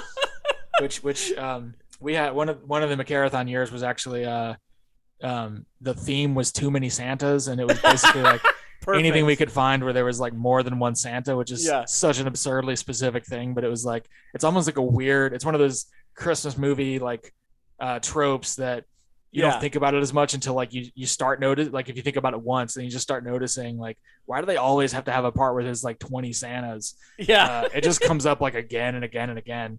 And so I, I always love moments where there's like two dueling Santas, and then especially the cops are so like so comically dumb about like they like don't really. It seems like they even get confused at one point, and they like forgot that they were after the Martian and they were actually supposed to get Santa. But he show he shows up he shows up after he's already been run out of town. He comes back as Santa, and he said goodbye like three times. yeah. Um, like he's totally He's one of those guys. Like Yeah. they can't they can't just make the final cut and hang up. You know, they right. gotta Which it's no surprise. Like even if you just look at him, you're like, this is going to be a guy who's going to be hard to get rid of. yeah, exactly. Yeah, he's like he's like at this point he's like fucking Urkel or something. you Yeah, know? yeah. he's just hanging around. Kimmy Gibbler, he's just hanging around all day. yeah, Oh he's like the guy you're just like, maybe we should be nice to that guy, and then you're like, "Ah, I think that if we're nice to him, He'll he stay. would never ever leave. yeah, totally, totally. It's it's like the, it's like those customers, you know, like if, if you ever worked retail, you, you'll have people who just come in, they will talk to you. I mean, it's fine. It's nice to see people again, and it's like, oh, hey, how you doing? Like ch- maybe chat for a minute, but there's some people just they just don't know how to go. They just don't. Sure. and sometimes it's because they don't have anywhere to go really i've no i worked at the mall for, for many years um so Yeah. like you, you get What like what kind of, of retail? uh well uh like uh, selling a lot of useless stuff like as seen on tv products Okay, gotcha. yeah i was at one of those stores. That does seem like it would attract. Uh, Oh, absolutely. 'Cause we had we had exercise machines and stuff. We had like these, well, not even exercise, just like things that like literally just shook you. You just stood on them and shook you. right. you know, it's like those old timey. Yeah, those Uh, old belts. Yeah, yeah, it's like that, but without the belt. So it's just like Right. you're just standing on this thing. It's supposed somehow supposed to make. Huh. I mean, it, it's it's doing nothing. It's literally doing nothing to you, but like, Yeah. but it feels like it's doing something. So, I mean, and and like. so some people will just come on there, you know, or, or use. We also had a few like little massager machines and stuff. So they would just come and like not stop being massaged. Basically, we'd have to make people get up eventually because Yeah. other people wanted to use it, you know. but uh, it's really hard to get rid of people because you can be because you feel like a, you feel like a horrible person doing it, but sometimes you have to because Yeah, it happens. yeah, and it's we're, just, we're, we're doing a lot of uh, like weirdo bashing. Yeah, yeah, I mean, well, there, there, But, there's uh, weirdo. This, this guy, this guy is, um, you know, he's this Martian is that is that it's the kind of weird that's just like- imposing weird. It's not yeah, like, like I, you know, yeah, he, I mean, he can be himself somewhere else. yeah, yeah. I mean, there's weird, and plenty of people are weird or unique or odd. Again, I mean, I'm pretty weird sometimes, eh, but it's about imposing yourself. It's the kind of person who, it's the boundaries, man. You know, yes, yes. this Martian has no fucking boundaries. he needs he needs to learn them. I don't think they have him on his planet, maybe, yeah, or that's not that's his why fault. he's- it's customs. yeah, he- or he just that's why he's not on his planet. They they didn't like him either. It, it, it, it definitely reading between the lines. It feels a lot now that you've said it that oh, he's not welcome back at his. At Yeah. His, or darkest version is he he killed his family. and, yeah, uh, exactly. There's yeah. there's nobody back there. or he's just like a deadbeat guy who just leaves his family and will go and marries another Right. another state, you know, another planet, you know.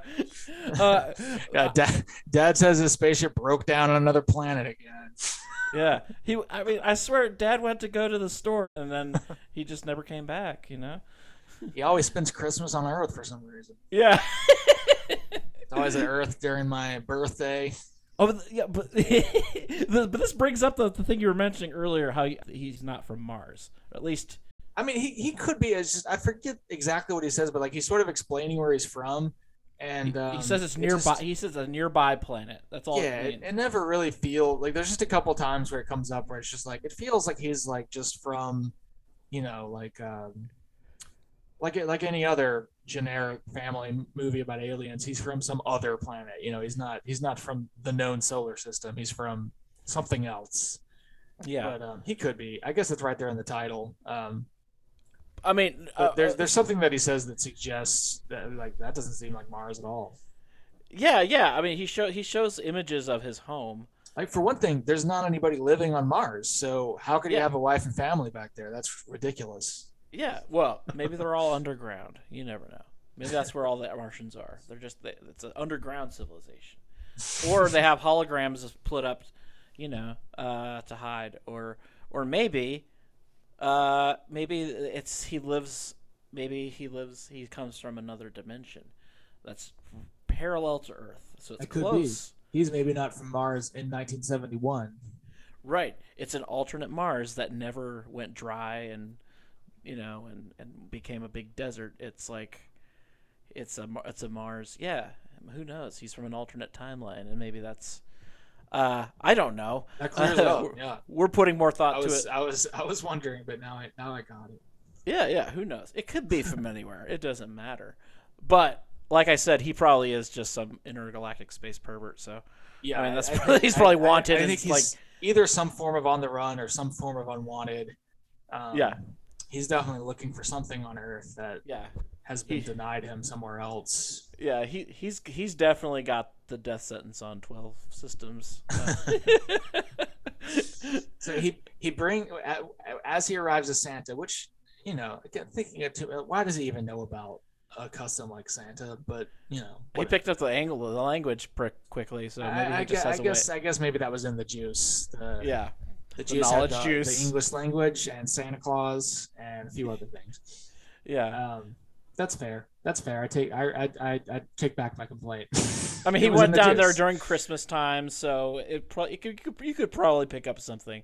I mean, Yeah. he maybe he scanned those kids' minds and uh which is, sounds horrifying you know like the course this is just my own fan fiction that i mean this movie's insidious it gets inside your head you it makes you want to like come up with a backstory to make it make sense but it's just like no it's not it's just like this ink blot uh that's there Yeah. to, to Yeah. He, he he really explains almost nothing about his uh, background except that he's got a family he's got to get back to. That's I think that's it. He does. He, he talks a little about how Mars, what Mars is like. Like he shows them, um, he shows them like what their version of cars and stuff is, which is you know that's fun. That's Oh yeah, yeah, that's right, that's right. He, it's it's like, oh yeah, is that what you drive around in?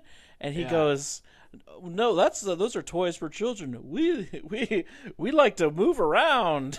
yeah. it's it's just the way he says it. It's very it's very pervy sounding. So it's like, uh, Well, doesn't compl- does he does he actually state like does he say something along the lines of like here's here's what we use for short term and here's what we use for long term travel, which is why would they even that's that's quite a that's something that you'd like you know put in a novel. yeah, you're talking, you're getting to like Dune levels of granular like Yeah. world building shit. Yeah, Yeah, you can't you can't just build a world in like this like one uh quick scene. I, I you know I kind of like that. I kind of like that that uh there's just a quick moment where he's just kind of like and here's some stuff about Mars. Anyways, weren't we like dicking around in the snow? Let's get back to that. yeah. Maybe there is a novelization that was never released. let's let's hope so. Yeah. you know what's really weird is like sometimes you'll find novelizations for movies that you would never would imagine would have had a novelization. Yeah, I have no idea what the um I don't know what the initial thing that like spurs that. I just saw one the other day for Jingle All the Way because I was trying to find like Christmas ones. Was it We a kids like- was it a kids book or Yeah, it was was like, definitely like for kids. but, Oh, okay, okay. I mean That's that, not that's not that's so not the great, but like it was so specific. Like it looked like you just kind of like your classic novelization, and it Yeah. was just like, what about this movie made somebody go? We got to have a book to go along with, like, because it wasn't like I understand like a kid's Oh yeah, yeah, out, like the, the like you put it out like a kid's book, or you know, like those Gremlins books. yeah, um, that were just like you know like you look at like big pictures and you comes with stickers and stuff yeah. like this wasn't that this was like an actual an actual novelization it was like, Oh yeah, well that reminds me of like when I was in third grade, I got I, I read the uh, Home Alone novelization. Oh wow, yeah, that's a, that's that's also an, an interesting thing to exist. But I remember I remember reading it was very much it it was just the plot of the movie in the book form. I mean, it's all it yeah, was. I think that that art of like the novelization kind of gets to take some liberties because they would have like a like a reasonable, legit artist, um, author uh, do the uh, do the book, and a lot of times they would kind of take some liberties with it, or a lot of times I think it's because they were doing it before the movie was even like fully out of production. Yeah, like they usually basing like- it on like an earlier draft of the script. Yeah, yeah, I think that was like a very like seventies, 80s thing.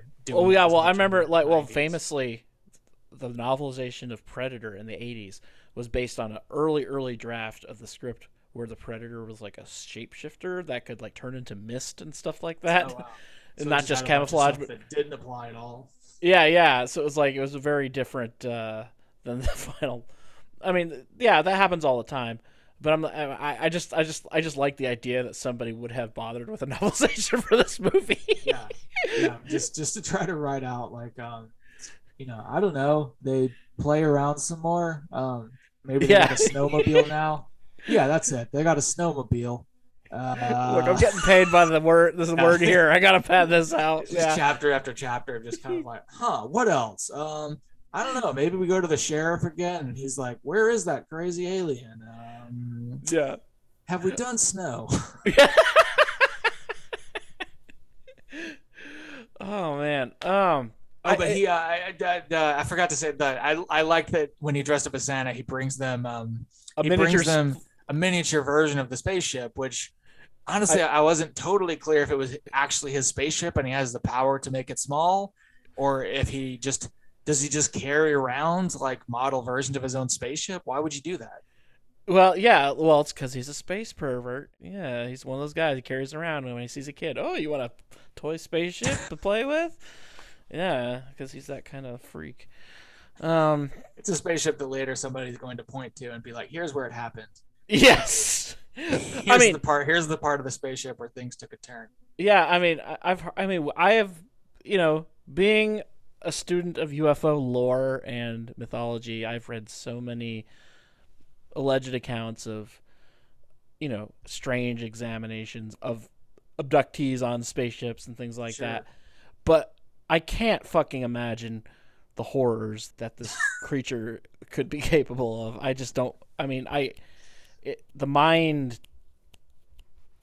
you know reels at the the possibilities and the horror. I mean, it's I'm I'm getting in H.P. Lovecraft mode here, just thinking of like the like just the awful horror of it all.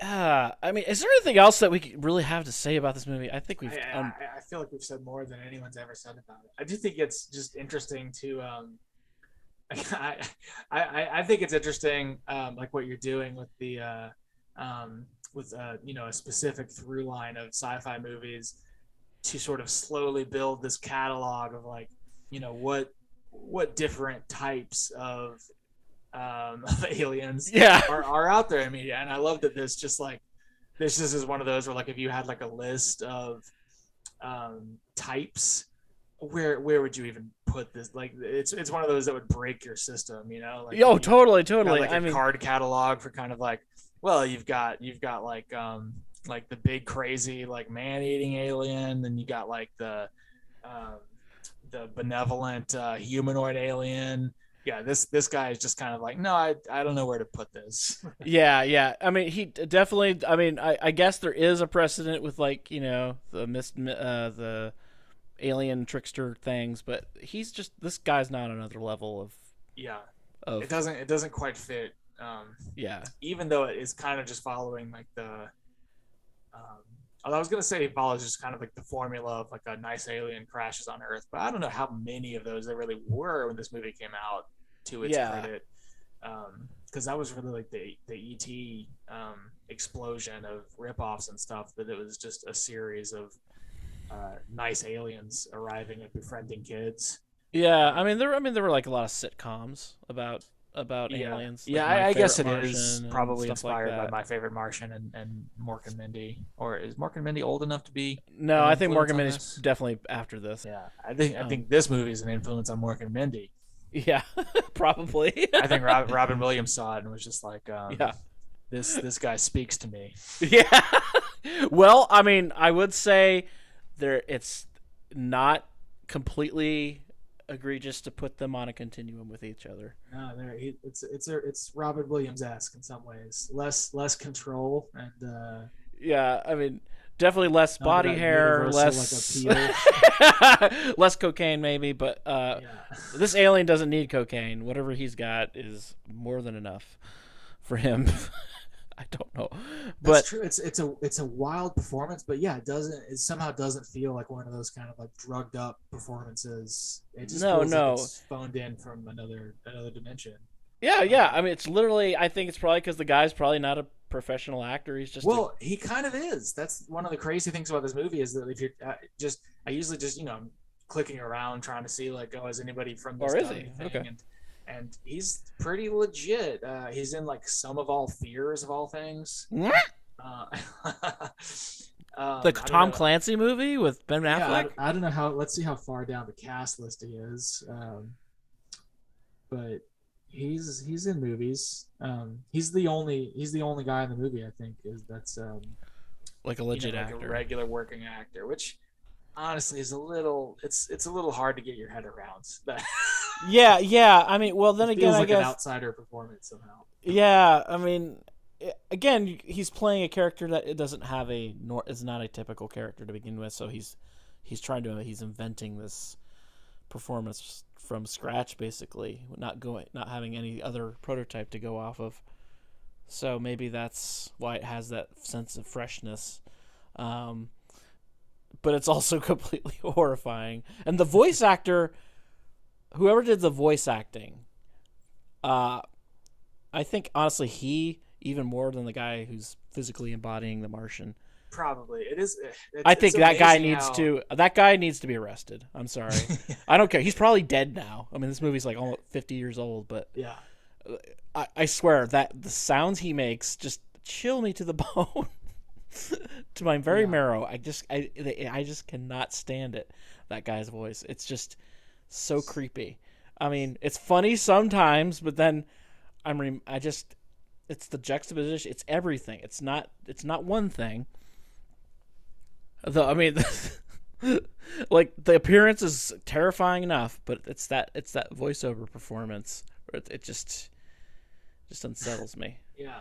Well, it is. I, that's always interesting, just how much of a difference that can make. Like, uh, like one of the famous things about Manos, the Hands of Fate, is Yeah. that um, is that uh, some people that were sort of around say that the Torgo guy was a pretty decent actor, and it's just because the director dubbed Yeah. and every character that it comes across as this really horrible performance and that's a little hard to believe but not real i mean like you could sort of understand that Oh yeah. a lot yeah. of times especially again if you're if you're making really bold choices um, like this guy this actor and Christmas Martian clearly is then if you're just getting part of the package like if you're like having to you know like see that through the blinds of somebody else kind of messing with it then it's like well yeah like i was doing something totally crazy with that so like you have to get the full package to really appreciate what it was so a little skeptical that uh, either Torgo or the Christmas Martian were secretly like uh, masterpiece performances, but you do you do lose a lot if you don't get the uh, the original vocalizations. I do have a question about this movie. Okay, so at the beginning and the end, it says it was released by Xerox Corporation. Oh yeah, yeah, I looked that up actually. Um, Did they had the actually same- dabble I in film releasing for a while? yeah, I, I had I had the same thought, and short answer is yes. Um, the the Xerox Corporation had like a education department, Okay. and um, they kind of went into filmmaking. It seemed like it was pretty brief, um, but yeah, they had done they did like a lot of. Um, it seems like they started doing educational films, like stuff that would have been like um, you know like something teachers put on projectors. yeah, yeah, So- yeah. um, but they did like uh, the Rikki-Tikki-Tavi cartoon that everybody watched as a kid, Really? um, and a few other things that were kind of like. Um, I think they did. Um, what's the uh it's another Christmas movie um with like the cat, the cricket something. Uh, Cricket in Times Square? Because I remember that having like the same style of animation. It was on. Nick- They used to show it like on Nickelodeon sometimes. I think. Yeah, yeah, yeah. They they don't feel like this movie, but um No, I mean I imagine they just bought stuff that was out there just to release. probably it, it sounds like this movie kind of came from this producer guy who ended up being kind of like Canadian children's entertainment royalty. Yeah. Uh, this producer guy who ended up being kind of like Canadian children's entertainment royalty. Yeah. Uh, so they probably were Xerox was probably more involved in the distribution, but yeah, yeah. it's kind of it would be funny though if he came to Xerox with the pitch. He's like, "Hey, I w- you guys can put up some money for this. I promise you. I mean, it's gonna be so. It's gonna be so worth your while. Uh, we're gonna be making copy. Oh, sorry, sorry. sorry. um, yeah, no, it's definitely it's it strikes you if if if uh, I mean Xerox was they they had their like uh brand on point like they were just all over um so yeah it's it's, definitely striking when you watch this having lived through the Xerox era uh, Yeah. beginning to end and uh you're kind of like Xerox what are they doing here Yeah, yeah. I mean, there. I mean, there was a brief time, like early, like in, early in the. Uh, I mean, in the, um, especially like in that in the early, late '60s, early '70s, because a lot of the studios were kind of like, the studio system was kind of fading, and like a lot of the newer, you know, the new Hollywood people were coming in and starting to revitalize things. But then again, there was also these corporations buying out the these old studios, and like a lot of these corporations were just like, you know, like what I think uh I think the one that bought Warner Brothers or one of those uh one of the studios, one of the classic studios, the the company that bought it was actually like a big like like massive like chain of funeral homes or something like a big corporation Oh, that wow. did that yeah so it was like you know they were just like kind of guess diversifying into movies or whatever but like that happened a lot so i wouldn't be surprised if that was just like a little brief like a little foray that the company did at the time to to expand its portfolio or whatever. I don't know. But uh i mean you get that now still like other company other cop i mean uh, mega corporations buy the other corporations so yeah Makes they- sense. they- I think they just try to hide it more by yeah. um, you know, renaming like the parent company. Uh, but yeah, there's still weird acquisitions and things like that. But Yeah, I mean, like yeah, you it always does get seem like, like, there was a time when just everybody was getting into filmmaking in a, in a way that was that's kind of surreal to look back on. Just yeah. like, uh, I think well, I think it really was the breakdown of the old studio system. You know, it was just like completely kind of crumbling because like all the old studio heads were dying and people weren't going to see the same movies anymore. They were going to like these more newer, younger, not always independent, but like definitely more like you know movies like. You know what I'm talking about? Easy Riders, Yeah. Raging Bulls era. You know that whole thing. You know, um, uh, it's like uh, maybe uh, maybe Dunkaroos needs to get into the uh, Dunkaroos, yeah. Oh my God, Dunkaroos getting into like they and they and they just like finance this amazing like harrowing movie about like drug addiction or something. It's like yeah, like it's kind of like um, I I I was gonna say it's kind of like the whole like uh, um, Mel Brooks producing like all the amazing movies he produced. Like that, it's lesser for him to be like a comedy guy, but it is just you know it's interesting where you just kind of like Yeah, like- produced this. yeah, he like produced movies by David Lynch and David Right, Cronenberg. I yeah, mean, yeah. the two crazy Davids, man. He he did, but and like yeah, and I th- I think that's that's always interesting when that happens. Yeah, for sure. I wonder if there are some great examples of just you know like great like cult films that you know were paid for by Crystal Pepsi or whatever. Oh, I'm sure. whatever is big. They're they're, definitely. I bet there's a really obvious one that like We're not thinking about, we'll- yeah, we'll, be- yeah. We'll be like, oh right, the famous one everybody knows about. Well, it still it still makes me feel weird whenever I see a movie that says Netflix presents that like it's an actual movie type movie Right, on there. Like seeing a Scorsese movie that's actually Netflix presents.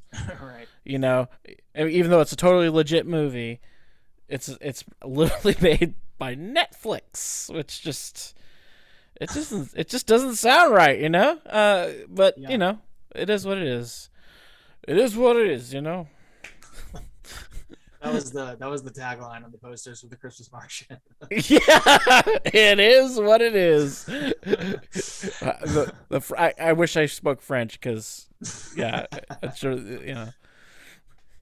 Uh, well, we man, got a we got a Martian. He likes Christmas. that'll that, that'll be twenty five cents for the day. yeah. Well, man, I, uh, we really, I think, truly dissected this thing. Yeah, I, we, we went we went all the way through. yeah, we, Came out the other side of the Christmas Martian.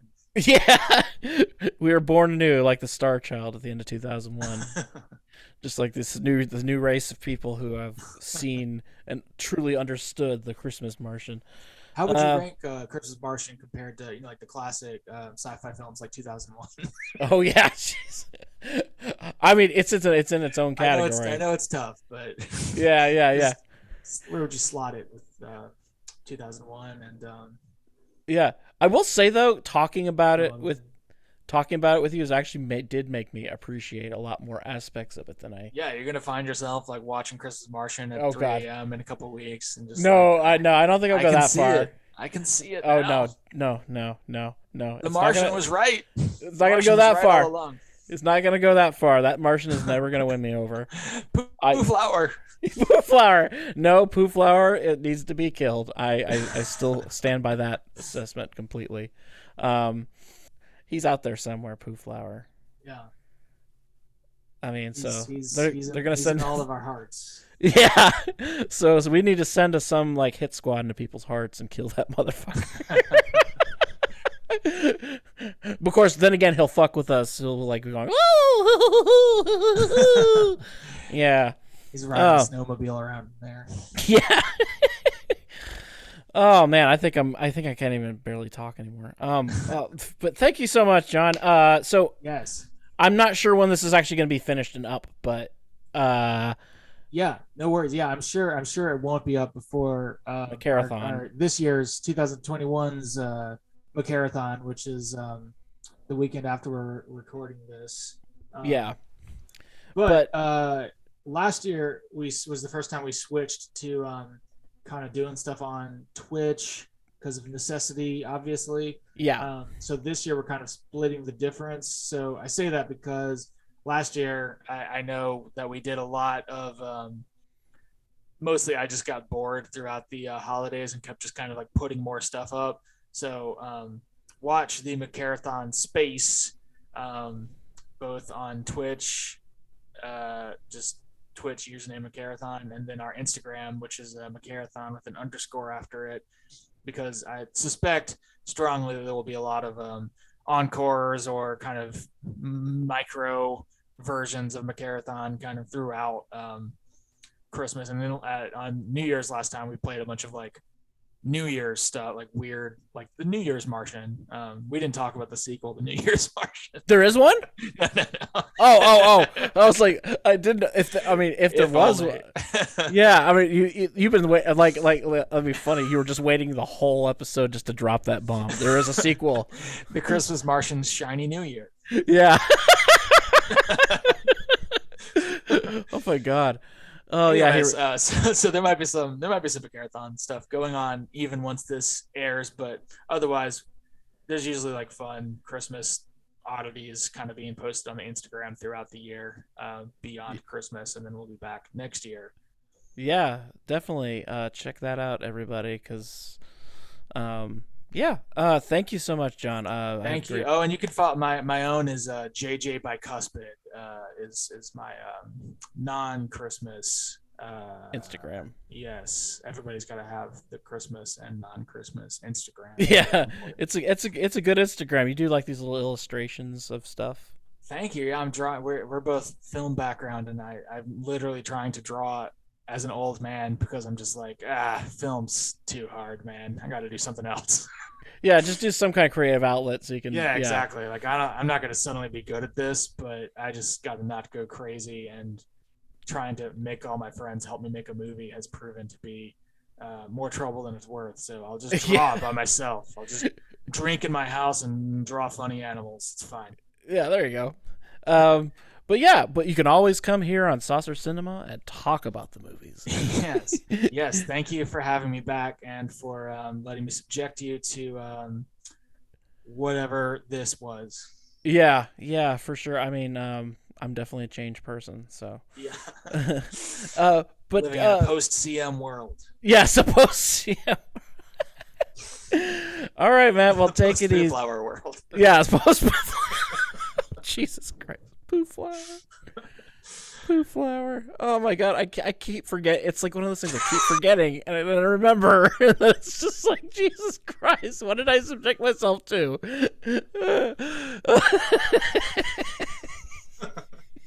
All right, I'm gonna. I gotta. I got. I have.